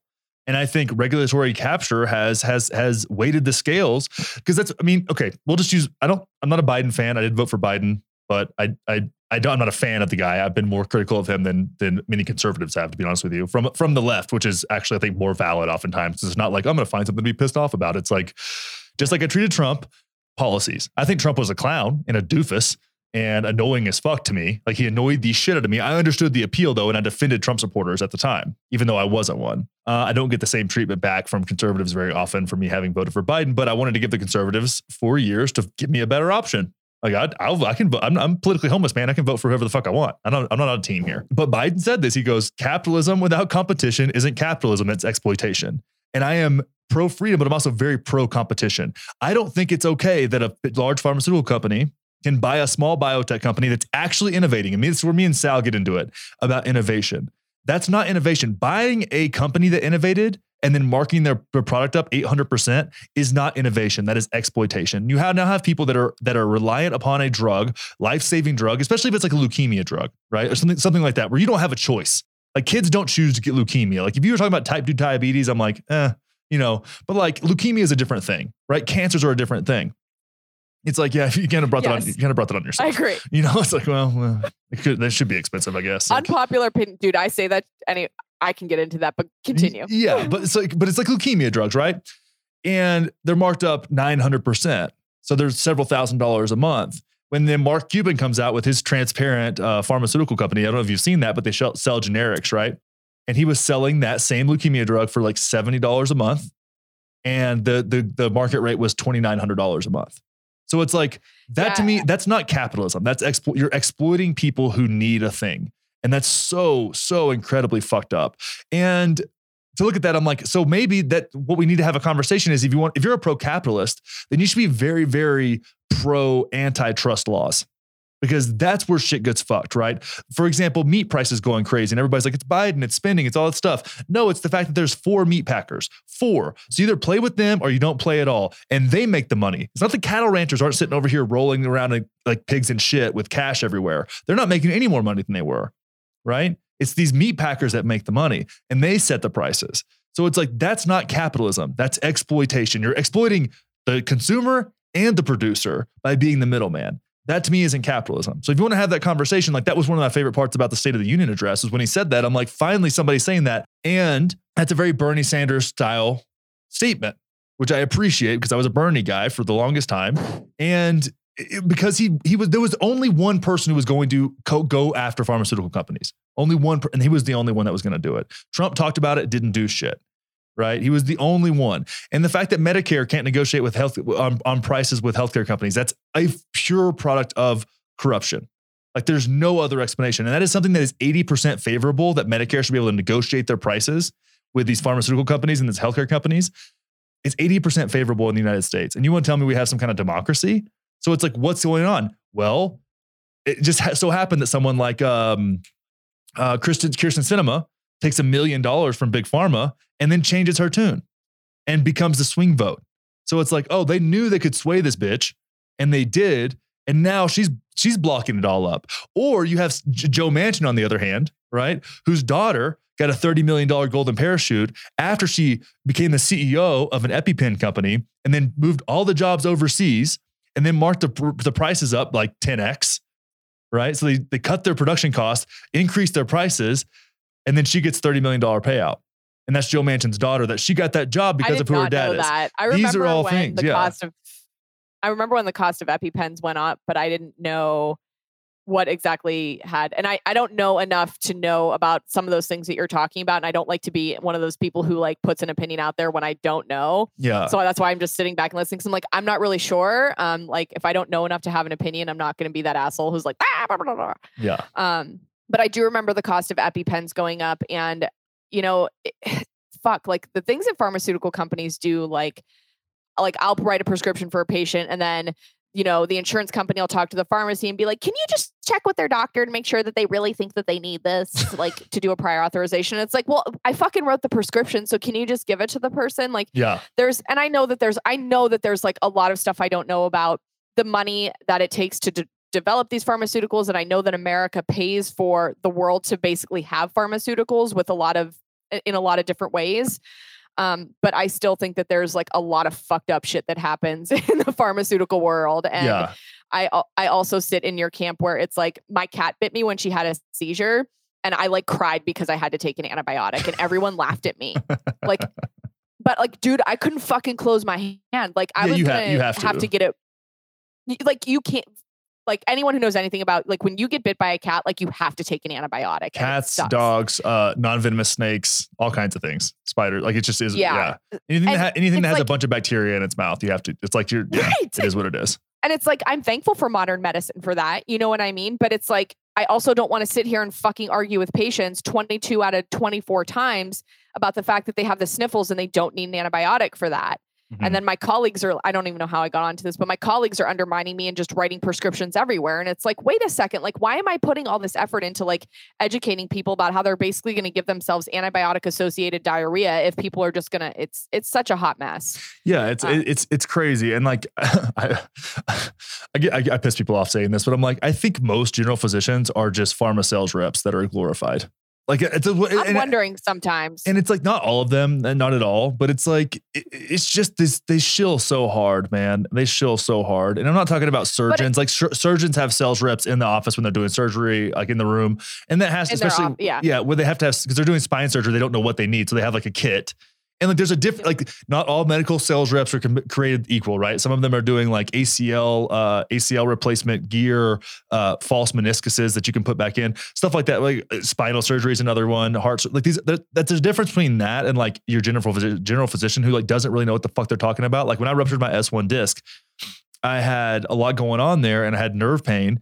And my doctor gave me like a, a prescription ibuprofen, like a super strong ibuprofen. And I'm like, dude, this is bad. Like, I know I'm saying it's like on my pain scale, it's like a seven, but like you don't even know me well enough to know that seven is probably most people's 10. I just know that it could Right. hurt worse, probably. so I say seven. It's like they just, th- it doesn't seem like they're all that fucking educated, to be honest with you. Well, and it just doesn't, their, their, their solutions just don't seem to be real solutions. They seem to be, they're just band aids. They're, they're just deliver band aids. yeah. My, my problem with most general practitioners is that they don't understand how to be healthy humans themselves. So how the fuck are you going to sit with somebody and talk to them about how to be a healthy hu- human themselves? Because really that's my job as a because I work in family practice. As a family practice provider my job is to help keep people healthy right? At least that was the intention. But it's like if you don't know what the fuck you're doing yourself how are you going to stand in front of somebody and teach them how to be a healthy human being like Yeah. most of the things that bring people to me with my knowledge about food and exercise and sleep and all of this preventative stuff and everything that I know about supplements, like that's and supplements can be a band-aid too, but but you're exactly right. Like we're fucking band-aiding everything.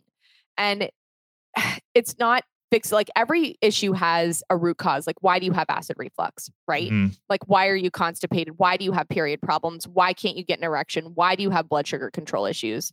Like all of these things, the first line treatment that they talk to us about in PA school is diet and exercise and diet and lifestyle. But what do they teach you about it? Like I'm just lucky that like I, you know, I said earlier, I started lifting weights at the age of 12. I've been a- an active human my whole life. I've sought, I've naturally sought out all of these things.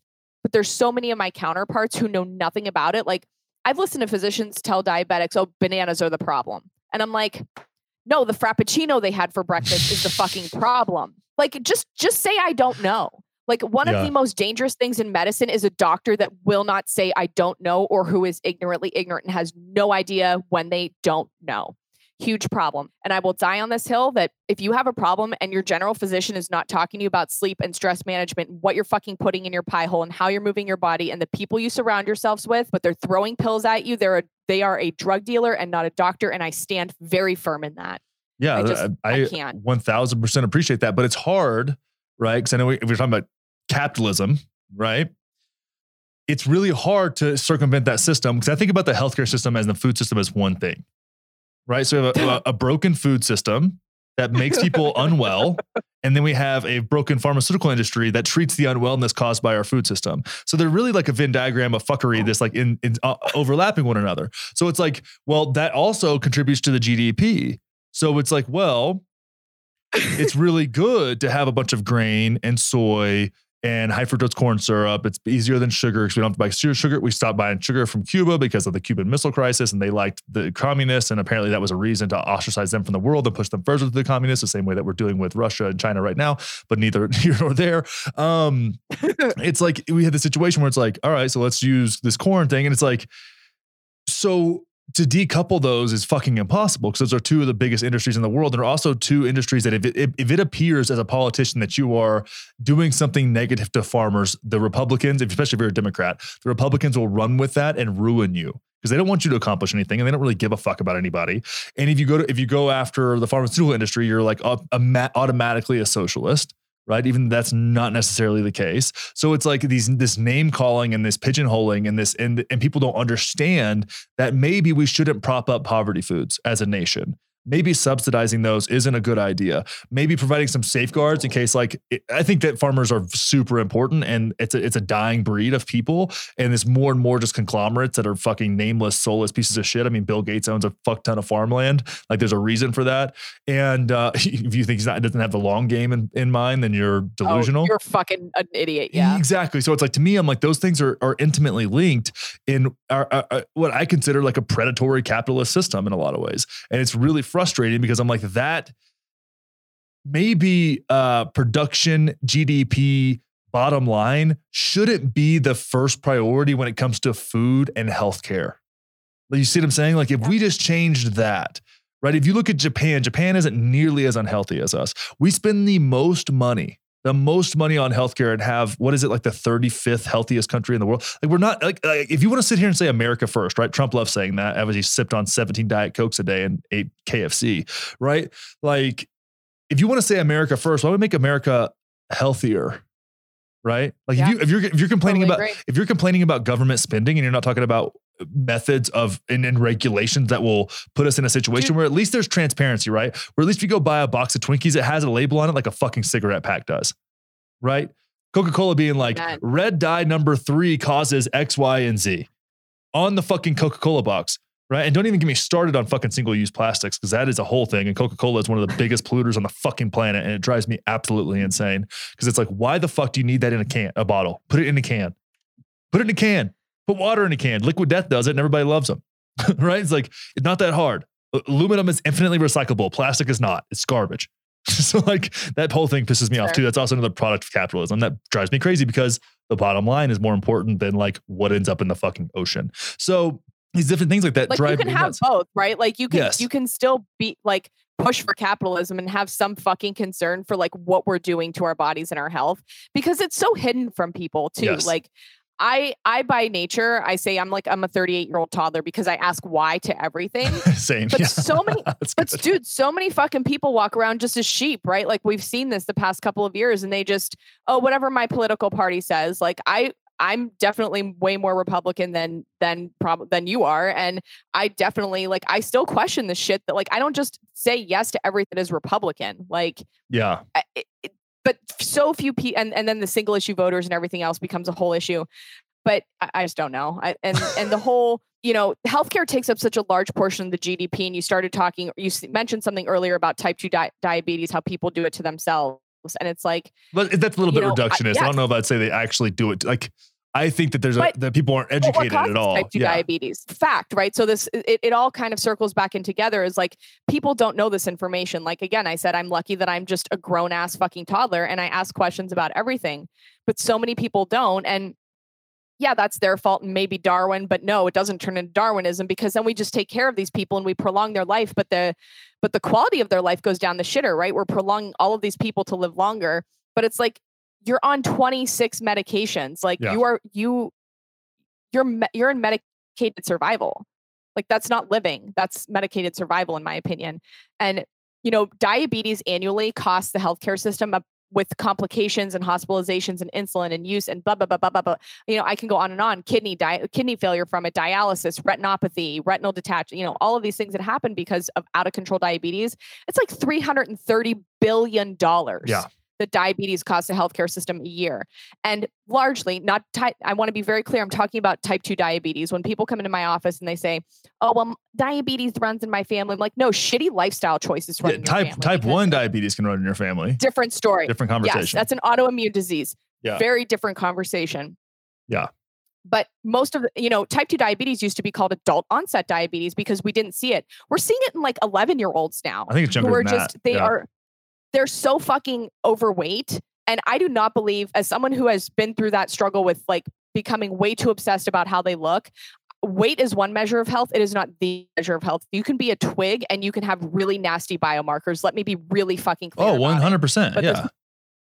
but this whole body positivity thing with you can be 300 pounds and five foot and be healthy i'm sorry at some point that's going to bite you in the ass you may be okay now but your body can only compensate for for so long and you know these healthcare costs that are coming from all of these issues that we're just placating because we're seeing it now and sal i think mentioned something like this on on their podcast about how we're going to see wokeism go into um, health Yeah. next in health and fitness and I saw a clip from an episode of Grey's Anatomy who's become like the wokest of the woke, which I hate because I, I was old enough to watch the first episode in my dorm room.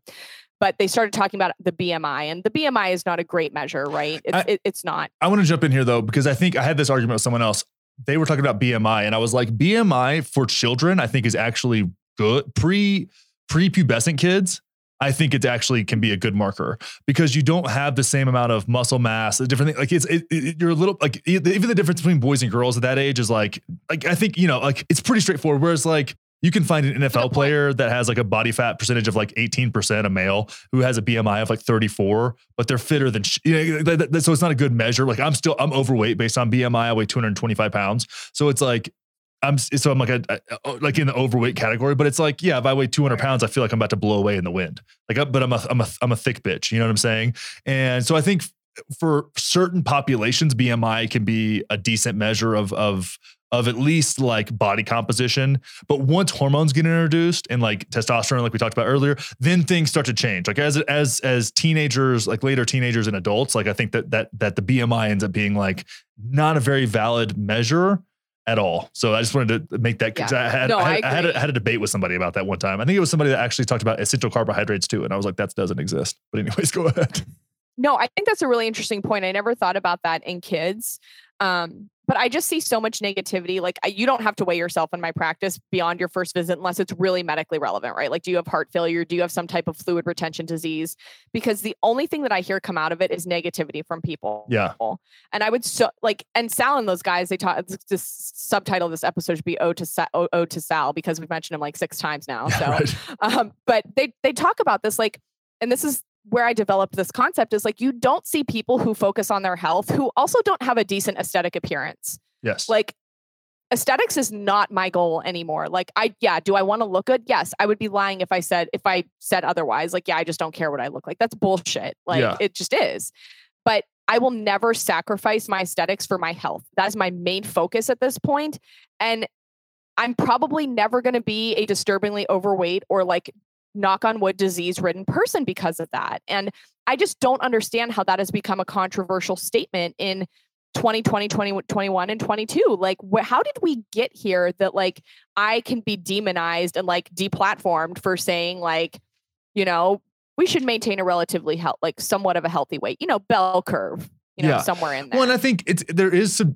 It frustrates me with the body positivity thing because I think there was a certain, there was a certain, just like most things, right? Like you like like there's things that Black Lives Matter said that had a point, right? Like black communities and poor communities. And I think it's more of a class issue than a race issue. I think there's a race issue as well because there's lingering effects of overtly racist policies. I mean, to this day, you can get 10 times the, uh, you can get 10, like it's like people are like systemic racism doesn't exist. Say like conservatives love saying that, right? I'm like, you can get 10 times the sentence uh, for crack cocaine than you can for the same amount of, of cocaine, I mean, of cocaine. So crack has a 10 times greater sentence that is clearly focused at one group of people.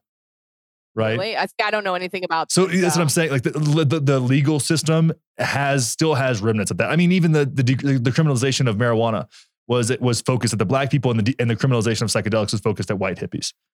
Right. So it's like there's there's things that there's lingering effects. So I think like I, to say that systemic racism doesn't exist, I think is is silly. Um, So wait, do like with the difference between crack and cocaine? Like Yeah. I know nothing about drugs. I'm a moron.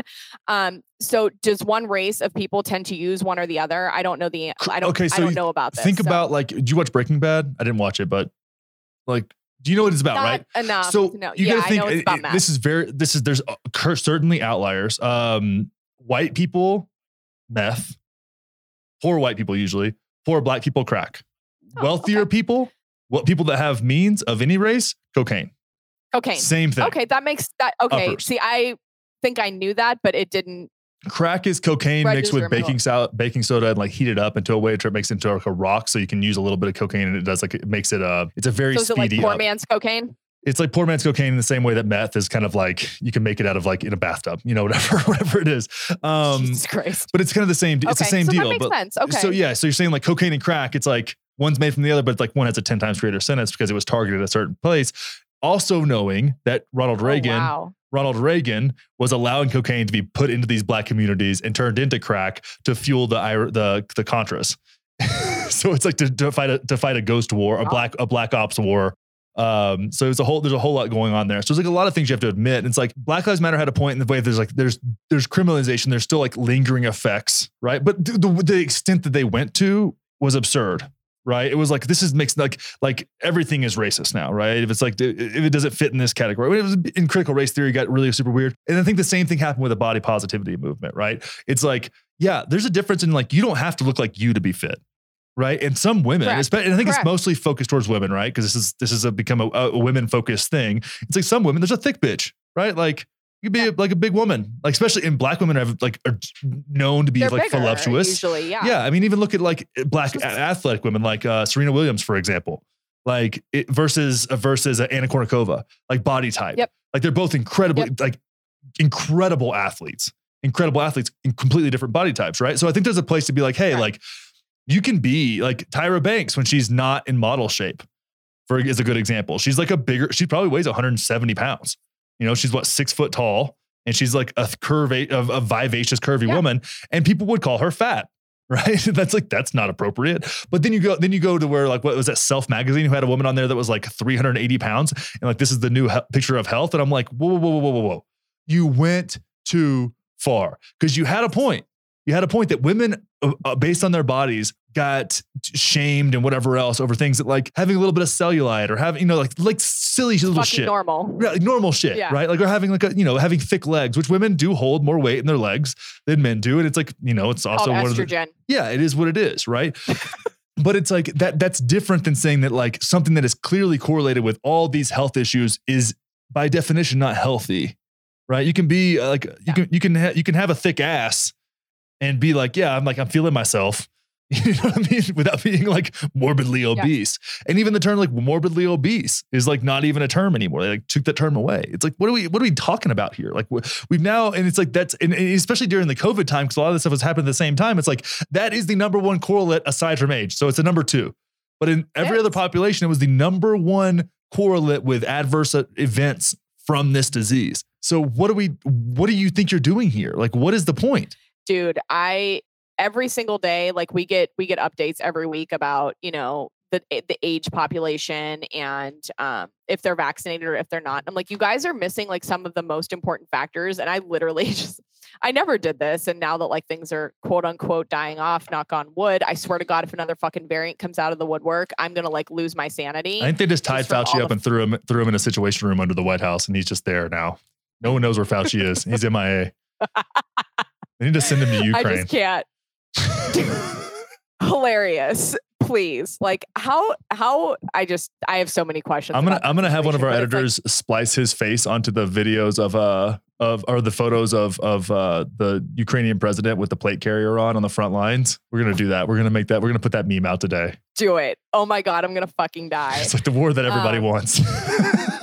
yes but it, it like how like i'm sorry how how have you existed over the past two years and you still have any trust in three letter organizations i said this at work the other day i was like you think you think an fda you think fda approval means fucking shit to me when they get like- sixty percent of their funding from pharmaceutical companies, forty five to sixty. yeah so like excuse it's, me. it's it's all fucking corrupt it's it, it's just I it it literally it it pains me think you know the other point that i was thinking about earlier with like the corruption of the pharmaceutical companies when we were talking about like birth control and reproductive um, health and fertility and things like this is it's like I, I had a girl on my podcast and she was talking about how she's like, I honestly think it's just a corrupt circle. Like, we suppress everything, we suppress all these problems, and then they need fertility treatment, and then their pregnancies don't go well, and we have to like force them to induce and all this shit. And it's just a whole huge fucking corrupt circle. And I'm like, maybe it is. and there's a Like, medical bill. There's a medical bill every step of the way. There is. Mhm. And it's like, you know, people want to, you know, I ride in, in a lot of circles of just health and wellness. And um, I, I really go towards that side instead of these conventional gynecologists who want to just like uphold the birth control pill as like this golden egg. And I'm like, you know what isn't women empowerment? Because that's what they like put the birth control pill on this pedestal of like this is empowered women. Cool yeah i agree like sexual freedom like i used it i get it like i didn't want to be pregnant when i was in my early 20s either i get it. But also you know what else is women empowerment? Giving them some actual fucking answers and educating them about what the hell is happening in their body with their hormones and teaching them how to have a healthy menstrual cycle instead of telling them they need to be static because their hormones are too complicated. That is women empowerment to me not saying here take this pill and shut down the hormones that make you female So when it comes to the menstrual cycle, right, which I don't really know much about um, personally, but uh, apparently men can have periods now. Uh, I saw that on. Oh, Instagram the fuck, don't day. start me. I'm just kidding. Don't. You don't need to go there. Um, well, we can touch the third rail, but I think we have more productive conversations to be had. So, what are things that are within the menstrual cycle? Because actually, surprisingly or not, a large part of my audience is female. Um, most people in the Patreon are female too, like 60 or 70%. Uh, what are things within a menstrual cycle that are considered abnormal that are actually normal? I love this question. Good. Um, so I guess let me break down what is normal in a menstrual cycle. So for definition, your menstrual cycle is the first day that you bleed until the last day before the onset of your next menses when you bleed. So the average um, normal menstrual cycle for um, reproductive years for a woman is anywhere between 24 and 36 days. For women, um, girls who have just started their period, we call that menarche. The, through the first two years, the average time frame for that is 21 to 46 days because their follicles take longer to develop because their anterior pituitary isn't pumping out follicle stimulating hormone at a as faster rate. So it takes them longer to develop um, a primary follicle to to ovulate. So that is a normal duration of a menstrual cycle. The average amount, the average length of a period is going to be three to seven days, with the average being five. The average amount of blood loss is 30 to 80 milliliters. Mm-hmm. Um, you want to have a dark red color to your period blood, not a lot of clotting, not light brown. Um, dark brown, black, purple, lots of clots and signify a lot of issues. A little bit of cramping can be normal with your period, a little bit of discomfort. Um, anything that makes you stay home from things that you want to do or interferes with the ability that you want to live your life is not fucking normal crying out of nowhere is not normal. Cramps that make you down and are not solved with like a couple of tabs of ibuprofen or Tylenol, that is not normal.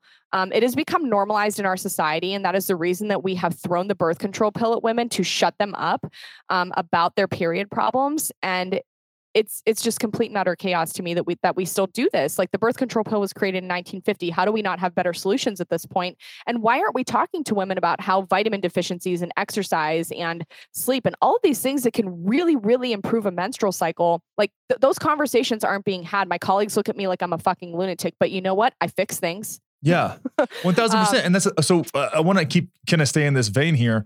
So with those things that you say that like the the the, the different uh, abnormal bleeding, cramping, things like that, what generally and, and no normally when it comes to nutrition health there are a couple of like there's usually low hanging fruit right? There's like a most likely cause and there's a lot usually a lot of correlates there and a lot of through lines depending on what it and, and they yeah. may manifest in different ways right? What are some of the most the primary things that are causing those abnormalities? Oh i love this question. So um it depends. Is I, again, it's like I don't want to, I'm going to go into more detail, but it depends on every woman. It depends on their abnormalities and it depends on what those problems look like for them. But one of the biggest problems that we see for a lot of women is lower testosterone, high estrogen, low progesterone, one or or, or multiples of those. So one of the biggest issues with um, estrogen is the way that we metabolize it. So, one of the main processes that um, estrogen is metabolized through our liver, and it prefers one of three pathways, and it's either um, gets turned into a 2 hydroxy, 4 hydroxy, or 16 hydroxy. I'm getting really technical here, but stay with me. Yeah. Um, so a lot of that process happens in the liver. And so supporting your liver health is so, so important. So low hanging fruit to improve your menstrual cycle, cut the booze for 90 days and see what happens. Seriously, if you're drinking more than two glasses a week, fucking cut it out and see what happens because estrogen also, um, alcohol actually creates more estrogen in our body, raises your body temperature, creates sleep issues, the whole nine yards.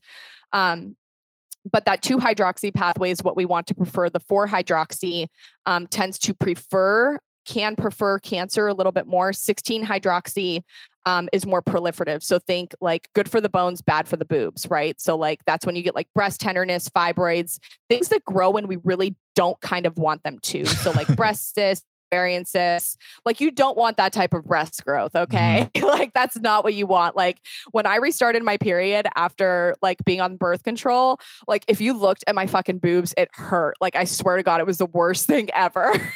Kelly was like that, that with the with, with, the IVF hormones. Her boobs were like I like accidentally, oh, I accidentally like bumped into her tit and she was like writhing in pain. I was like, oh, I'm so sorry. it was an accident. Uh, Cause I always like, I was like, I, as like, I don't know if you're guy does this or not, but I like I like grab her tits all the time. Like that's like a thing that I do. just I just poke her in the nipple. I don't know. Just like that's just what yeah. I do. And it's just like I'm also like a 12 year old boy. I'm like boobs, yay! Like I, boobs are. You guys great. never grow out of that 12 year old stage where you're just no, like boobs, grabbing nipples and ass all the time. Boobs, yeah, and it's, it's also just, like I never was able to do that as a kid. I just had to like watch it on you know there was a, there was like a, a rated R movie on. I could maybe see a titty or two. Yeah. Um, but so now, yeah, now I'm just like there's, but yeah, so uh, titties in abundance everywhere. that 16 hydroxy pathway good good for the bones bad for the boobs. So something that women can do also is really supporting your liver health. I will see this um, time and time again. If they cut the booze they're eating more cruciferous vegetables um, brussels sprouts cauliflower broccoli um, really supportive of that process and also increase the amount of glutathione that we're making. Um, and that it's an anti powerful antioxidant right? Anti-inflammatory properties. So if we can if we can shift the estrogen to a better pathway which if we have better liver health we're going to do that. We're going to decrease the uh, you know the amount of estrogen that we're pushing down poor pathways, and we're going to have less breast pain, less likely to grow ovarian cysts and fibroids and those types of things.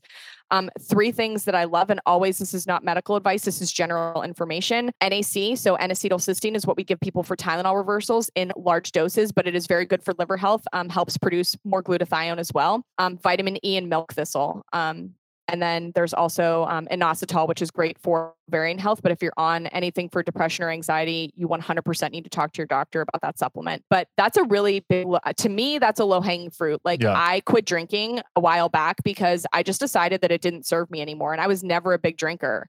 Mhm. Um, but so, and it's been easy for me my whole life to just be like, I'll go a couple months without drinking. And now it's been 11 and I'm like, whatever. I don't fucking care if I ever see it again at this point. It's just where, it's just where I am. I'm not saying, I'm not saying everyone else has to do that, but if you're having period problems and you're having issues and you're unwilling to give up the booze for a couple of months, you're doing yourself a disservice. Um, I, I had a woman who came in the other day and she's drinking like a half a bottle of wine a night. I'm like, that's a fucking problem. dude yeah. So that's a huge low hanging fruit for me. Um, eating lots of fruits and vegetables. Um, I don't care if it's frozen. I don't care if it's canned. Like obviously, like fresh is always best, but it doesn't have to. be- You know, you can you can get it different ways. Um, that's going to cost people a little bit of money, but also sleep. Um, sleep is free, like I said earlier. Yeah. A lot of stress management can be really cheap. Um, sitting and meditating, putting your feet in the ground um, for reducing cortisol. Um, those are some of the lowest hanging ones, but supporting the liver is definitely the more that I learn about the menstrual cycle. For people who want another resource, Nicole Jardim is an amazing human. And I think she knows the most about the menstrual cycle of any human being that I've ever met. I actually paid to take her course. Um, she's she's incredible. The more that I learn about the menstrual cycle, the more I'm like, I just want to support my liver. Like that's literally where it's at. Damn. That makes, and- but that makes so much sense. Not that I, I don't Yeah, ever. it's also where your um it's also where your thyroid hormone is converted. So T3 is the most active form of your thyroid hormone. Um, so T4 gets converted into T3 in your liver. So if you have shitty liver function, we see so many women like why do so many women have thyroid problems, but we have not I can't find anything that talks about the link between female reproductive health and hypothyroidism yeah. but there's a huge tie between low progesterone and hypothyroidism. Um, low progesterone tends to occur in women who have too much estrogen, which goes back to the liver. So I'm like, you have thyroid issues, you have period issues, support your freaking liver. Start there. I mean, Yeah. those supplements, you can get a month's worth of those supplements for 30 to 50 bucks uh, for or three months worth. So that's to me, I mean, I know everybody makes different amounts of money, but you know, t- for three months worth of a supplement that's going to make a big difference in your health for the medical bills that you could be seeing from that 50 to 100 bucks. To me, I consider that a low hanging fruit. And maybe that's like a, the privilege in me. I don't know. Just stop being poor. but Pull yourself up by your bootstraps. go, like go, go do some DoorDash. Yeah. You should work go 60 hours a week. Motherfuckers. Yeah. So- um, I was gonna say? Oh, okay. So, so say you're in this category, right? Like you're in your 20s, female, whatever, or early 30s, whatever, where you're like at risk of being pregnant, but you don't want to take birth control. Okay, Yeah. so you don't get knocked up. What options are there for you? And except you know having having whatever dude spray out on the outside. Yeah. So the pullout method is actually 88% effective. Fun fact. 80% Um, doesn't so seem pretty- enough effective. That's like one out of So- every five. But listen, if a chick four. is not taking her oral contraceptives, like if she's late one day, that goes down to what we call typical use. So typical use of birth control, 88% effective. Perfect use, 98% effective. okay. Um, IU, IUDs are over 99% effective. There's hormonal and non-hormonal IUDs. It, it depends on the woman. So like, am I going to try to I love fertility awareness methods. So, teaching a woman about her cervical mucus and basal body temperature and learning to to test her ovulation, like ovulation strips and things like that. Yeah. Um, you know, that's what I have spent a year becoming educated about how to do that. And I want to bring that to my company. I'm in the middle of like developing a proposal to bring this to conventional medicine. So, not only does it empower women and teach women about their bodies, but it's also a form of birth control. You can use it to track, I use it just to track my overall health. Cause like I said, he snipped. I don't got to worry about it, which is great. Yeah. Um, you know, which I mean, uh, that really is the best case scenario. Like, just, I mean, sorry, but the risk for dudes is totally lower than the women taking like One one thousand, one thousand percent. And you can reverse vasectomy too if you need to. You can, yeah, most of the time. They So, I don't know why they just don't um, have like a temporary clamp in there. I don't know why they don't have that as a th- as an option. It's like I, I would have done that. I would rather do that to my I would rather do that to my like 18 year old son than I would give my 14 year old daughter birth control pills. You know what I mean? bless your soul, dude. Bless your soul. that- doesn't that make Um, more sense? It, like it's like, like I know what it's like to you not guys have. are fertile all the time. I know, and- Like, and you guys are exactly- fertile. All why the is it? time. But then We're like, fertile like six days a month. we're making they're making male birth. They had like they did these trials on male birth control, and it just turned them into like women basically. And I'm like, it's the same thing. It's doing the same thing. Like it's like neither one of these are don't don't do the same thing to a different gender. Like let's well, Right. if genders if you believe genders exist, but it's like you know uh, what do they call it? Like let's just call them like uh what would you call a dude without saying a dude? Uh, uh, an ejaculator. what do they say? Because they call them birthing persons, right? Or breastfeeding persons. I can't. Chest feeders. Uh, chest feed, chest That's feeders. Yeah. Oh, yeah. Because it's not breasts. It's chest. Yeah, I get it. Um, no, but I'm like that makes. I would rather do like a temporary vasectomy on my son than I would do give my daughter birth Yeah. control. And if that was an option, you know what I mean? If it was just like a Yeah. like a it was not cut them, but like clamp them, put a little put a little vice grip on There there. should be a plug that you can undo. Like when you, you guys should We're- just come born. We're on to shit. something. When that becomes a thing, I, yeah. and I'll be like, let's let's let's EUA we this thought of that bitch. first, right? Things that really need EUA. exactly. Um, But fertility awareness methods are an option. They have zero side effects. They are 98% effective when they are done perfectly, same as the birth control pill. yeah. The non hormonal IUD can be an option for people if they don't want hormones. It still does, um, it can still mess with some things. You know, it still has side effects. Like um, it does create a little bit more inflammatory cervical fluid. Um, it can cause heavier periods. I've had you know you have your vagus nerve that runs from your brain all the way down to your to your your sacrum and for some women when they get an iud put in it touches that in the wrong way at their cervix and they just have like really really uncontrollable anxiety because it messes Mm. with their tone of their vagus nerve Wow. um and you you go to a conventional medicine doctor and they'll tell you you're fucking crazy and but that is actually i mean it's true it's, They'll it's fix it just- with antipsychotics. Yeah, don't worry, we Uh, have a drug for that.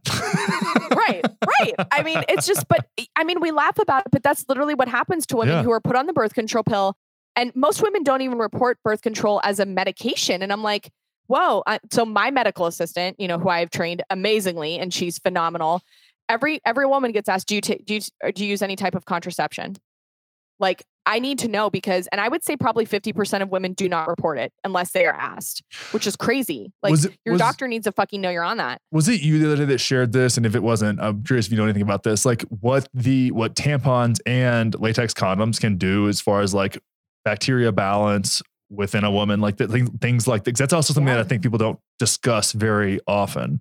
Um, no, it was somebody. It was, So it was another was fit. It was another. It was another fit chick that I that I'm friends with.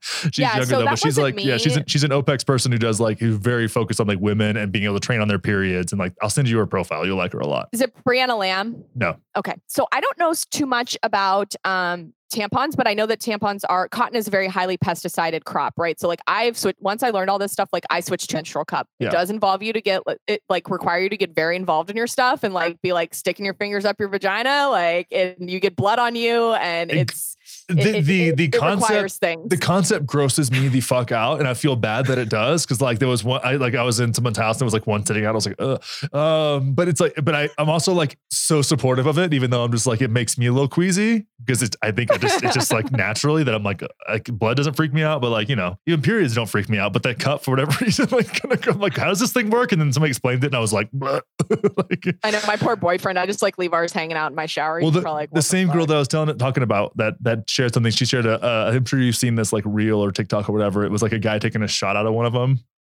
Have you seen this? I haven't And somebody no, like but came around the corner and he was like taking a shot, taking shots of Jack Daniels out of the, the menstrual cup, and I was like, oh my god, it was so disgusting. I was like, that's That's hilarious. that's too much. I'll I'll find it and send it to you. But um, but yeah, I think there's like even yeah, little lot things like that. Like things women get the short end. Of, women get fucked so poor, so badly in this whole situation. It's like one, you got to carry We the do. kid.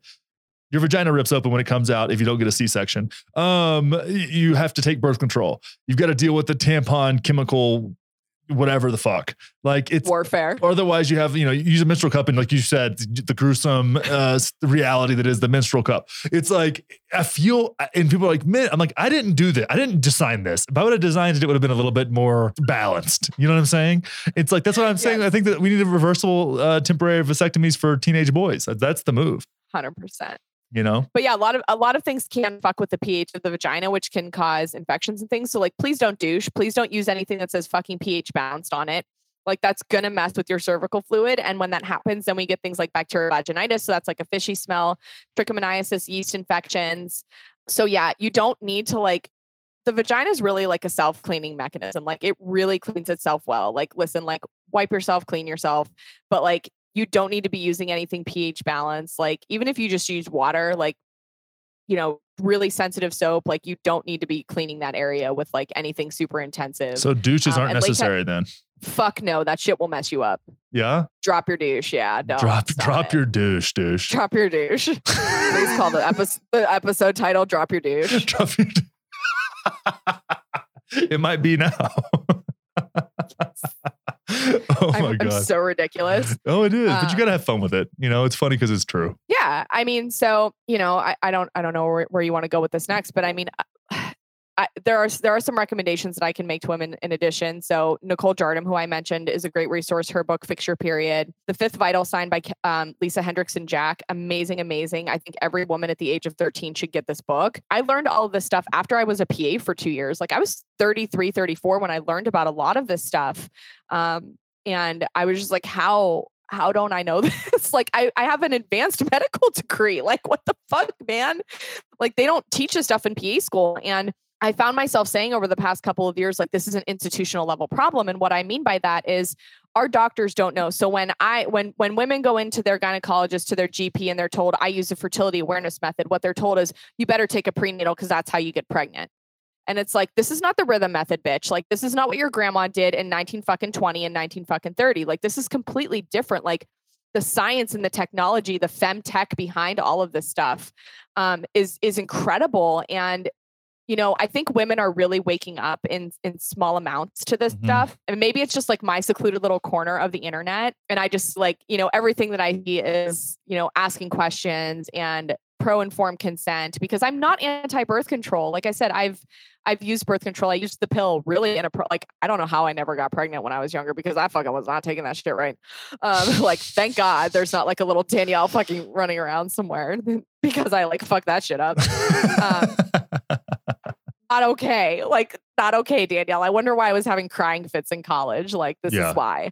Because you were taking your birth, you were fucking with your hormones. Another good resource is Your Brain on Birth Control by Dr. Sarah Hill. She's a PhD researcher. Um, and it she literally breaks down like all of the effects in the body that happen. Just have you ever heard the, the stripper study? no. No, but you want I've, to. right? I've studied a stripper or two in my life. there was a study performed where um, they took all all different types of women, whether they were ovulating um, and on birth control, or I'm sorry, not on birth control, obviously, whether they were not ovulating and not on birth control, or whether they were on birth control and different points in their cycle. And so they were all strippers, and they studied to see who made the most money, right? Yeah. So the chicks who were ovulating and obviously weren't on birth control made way more money than the other chicks who weren't because of the pheromones that like dudes know when you're fertile. Like they just Dude, it's so cool. It's if you're if you if you have any crazy. one of the best benefits of mindfulness practice was like just be, being a little more present in my uh, body and communication with women or just people in general. But like, was that you could just tell when a, you could just like f- you could feel it. It's like a feeling. It's like it's it's it's there's certain things like um you know when you drink bone broth or eat bone marrow and like your body's like oh yeah like that's that's the good good That's right good there. stuff. It's like that, but more um it's like that feeling of like, oh, this is a this is like the right thing to it turns it changes you. It's like a different as a man, it's like oh, uh, like you, you kind of like perk up and it's it's a it's a weird yeah, it's a weird deal. It's fucking biology, dude. Yeah. Like that's how that shit works. It's called evolution. Like Yeah. the women like women have a higher libido when they're when they are when they're in their fertile window that's just even if you don't want to procreate like that's your body Yeah. so yeah she talks about all kinds of stuff like that in that book and she's an amazing amazing resource as well um all of these women dr carrie jones um she was the medical director of precision analytical who is uh, which was the dutch test. She works for someone else now. I can't remember. I think it's rupa health. I don't know much about that um that system but i have been fortunate enough to be in contact with these like very bright intelligent women who have noticed the word like the things that i'm talking about and like i get to pick their brains and i'm like i'm so fucking honored to like be able to like message nicole and be like hey, I'm just curious. I feel like I'm just like, I'm like, are you going to start charging me? yeah, right. because like, I mean, I've learned so, I mean, we joked before we started about like, are, do you just have an Instagram degree? Like, I don't, but like, I have learned so much from the women that I have come into contact with through social media who are legit human beings as well. Mhm. Um, that it, it's, I know social media gets a lot of hate, but like for me, it, it has been so eye opening and such a positive thing. And, and I mean, there's obviously negatives too. I get too wrapped, I, I get too wrapped up in telling off conventional gynecologists sometimes. and That's, they get that is that is a big part of your brand. What's Tell- that? Telling off conventional guy gynecologists. That's like what all your reels It are. It cracks, they crack me up. That's, a, that's somebody sent me one of those, and I was like, oh, that's when I started following you. So here we are. Yeah, like it. Yeah, I fucking I I can't with that conversation. So I I can't get myself too involved in that. But I think it's important. Like Yeah. there's there's so much work to be done, and that's why I'm coming full circle. I'm kind of squirreling right now, but I started to say that this is an institutional level problem, and that's why I start. I've I've started to contact universities, and I'm like, hi, you don't know that you need me in your program, but you but you do. I'm glad I just taught at the University of Utah their PA students. That'd be fun. I was like, fuck it, I'm I'm going for it. And Well, why- and why not, right? Because they're, they're going to ask good questions because the, the information is fresh in their mind and they're still like malleable and they haven't dug themselves in yet. So that's like the appropriate place, I feel like, to meet people, but especially people that are curious. And that's one thing I love about the audience that this podcast brings up and then and and politically homeless too is like it's just curious people want to figure things out. Yeah. And we're gonna link to all those all those books and everything you listed. We'll link to those in the show notes. Uh, send it to where the hell can everybody find you? Yeah, Especially if somebody, so especially if somebody wants to work with you. If so- somebody wants to work with you, that's that send them there first. So I'm not I'm I don't take like clients virtually right now. Someday maybe Oh, it's getting there. I know it's but listen, I I, ha- I have a I have a consolation prize. So um, you can find me on Instagram. I'm at Danielle.Kepics, K E P I C S is my last name. I am starting a business. It's called Empowered Medicine. Um, and I'm going to be selling modules to educate people about all of this stuff, how to talk to your doctors to get answers. Um, I have a couple of the modules like ready to sit down and record, but like I've said, it's been it's been a really crazy start to 2020. So second half of March, look the beginning of April, mid-April for those things to um to, to to be coming out and available for sale. I I do have my own podcast. It's called Strong and Unfiltered. It is on every major platform. You can find me there. Um, I'm I'm pretty interactive, so get at me. You can also find her in the politically homeless Patreon. Yes. All right, dude. This has been really, really fun. Thanks for sharing this. I didn't think I'd be talking about periods for two hours, but we mixed some other stuff in there too. And definitely, everybody go find go find Danielle and um, ditch your douche.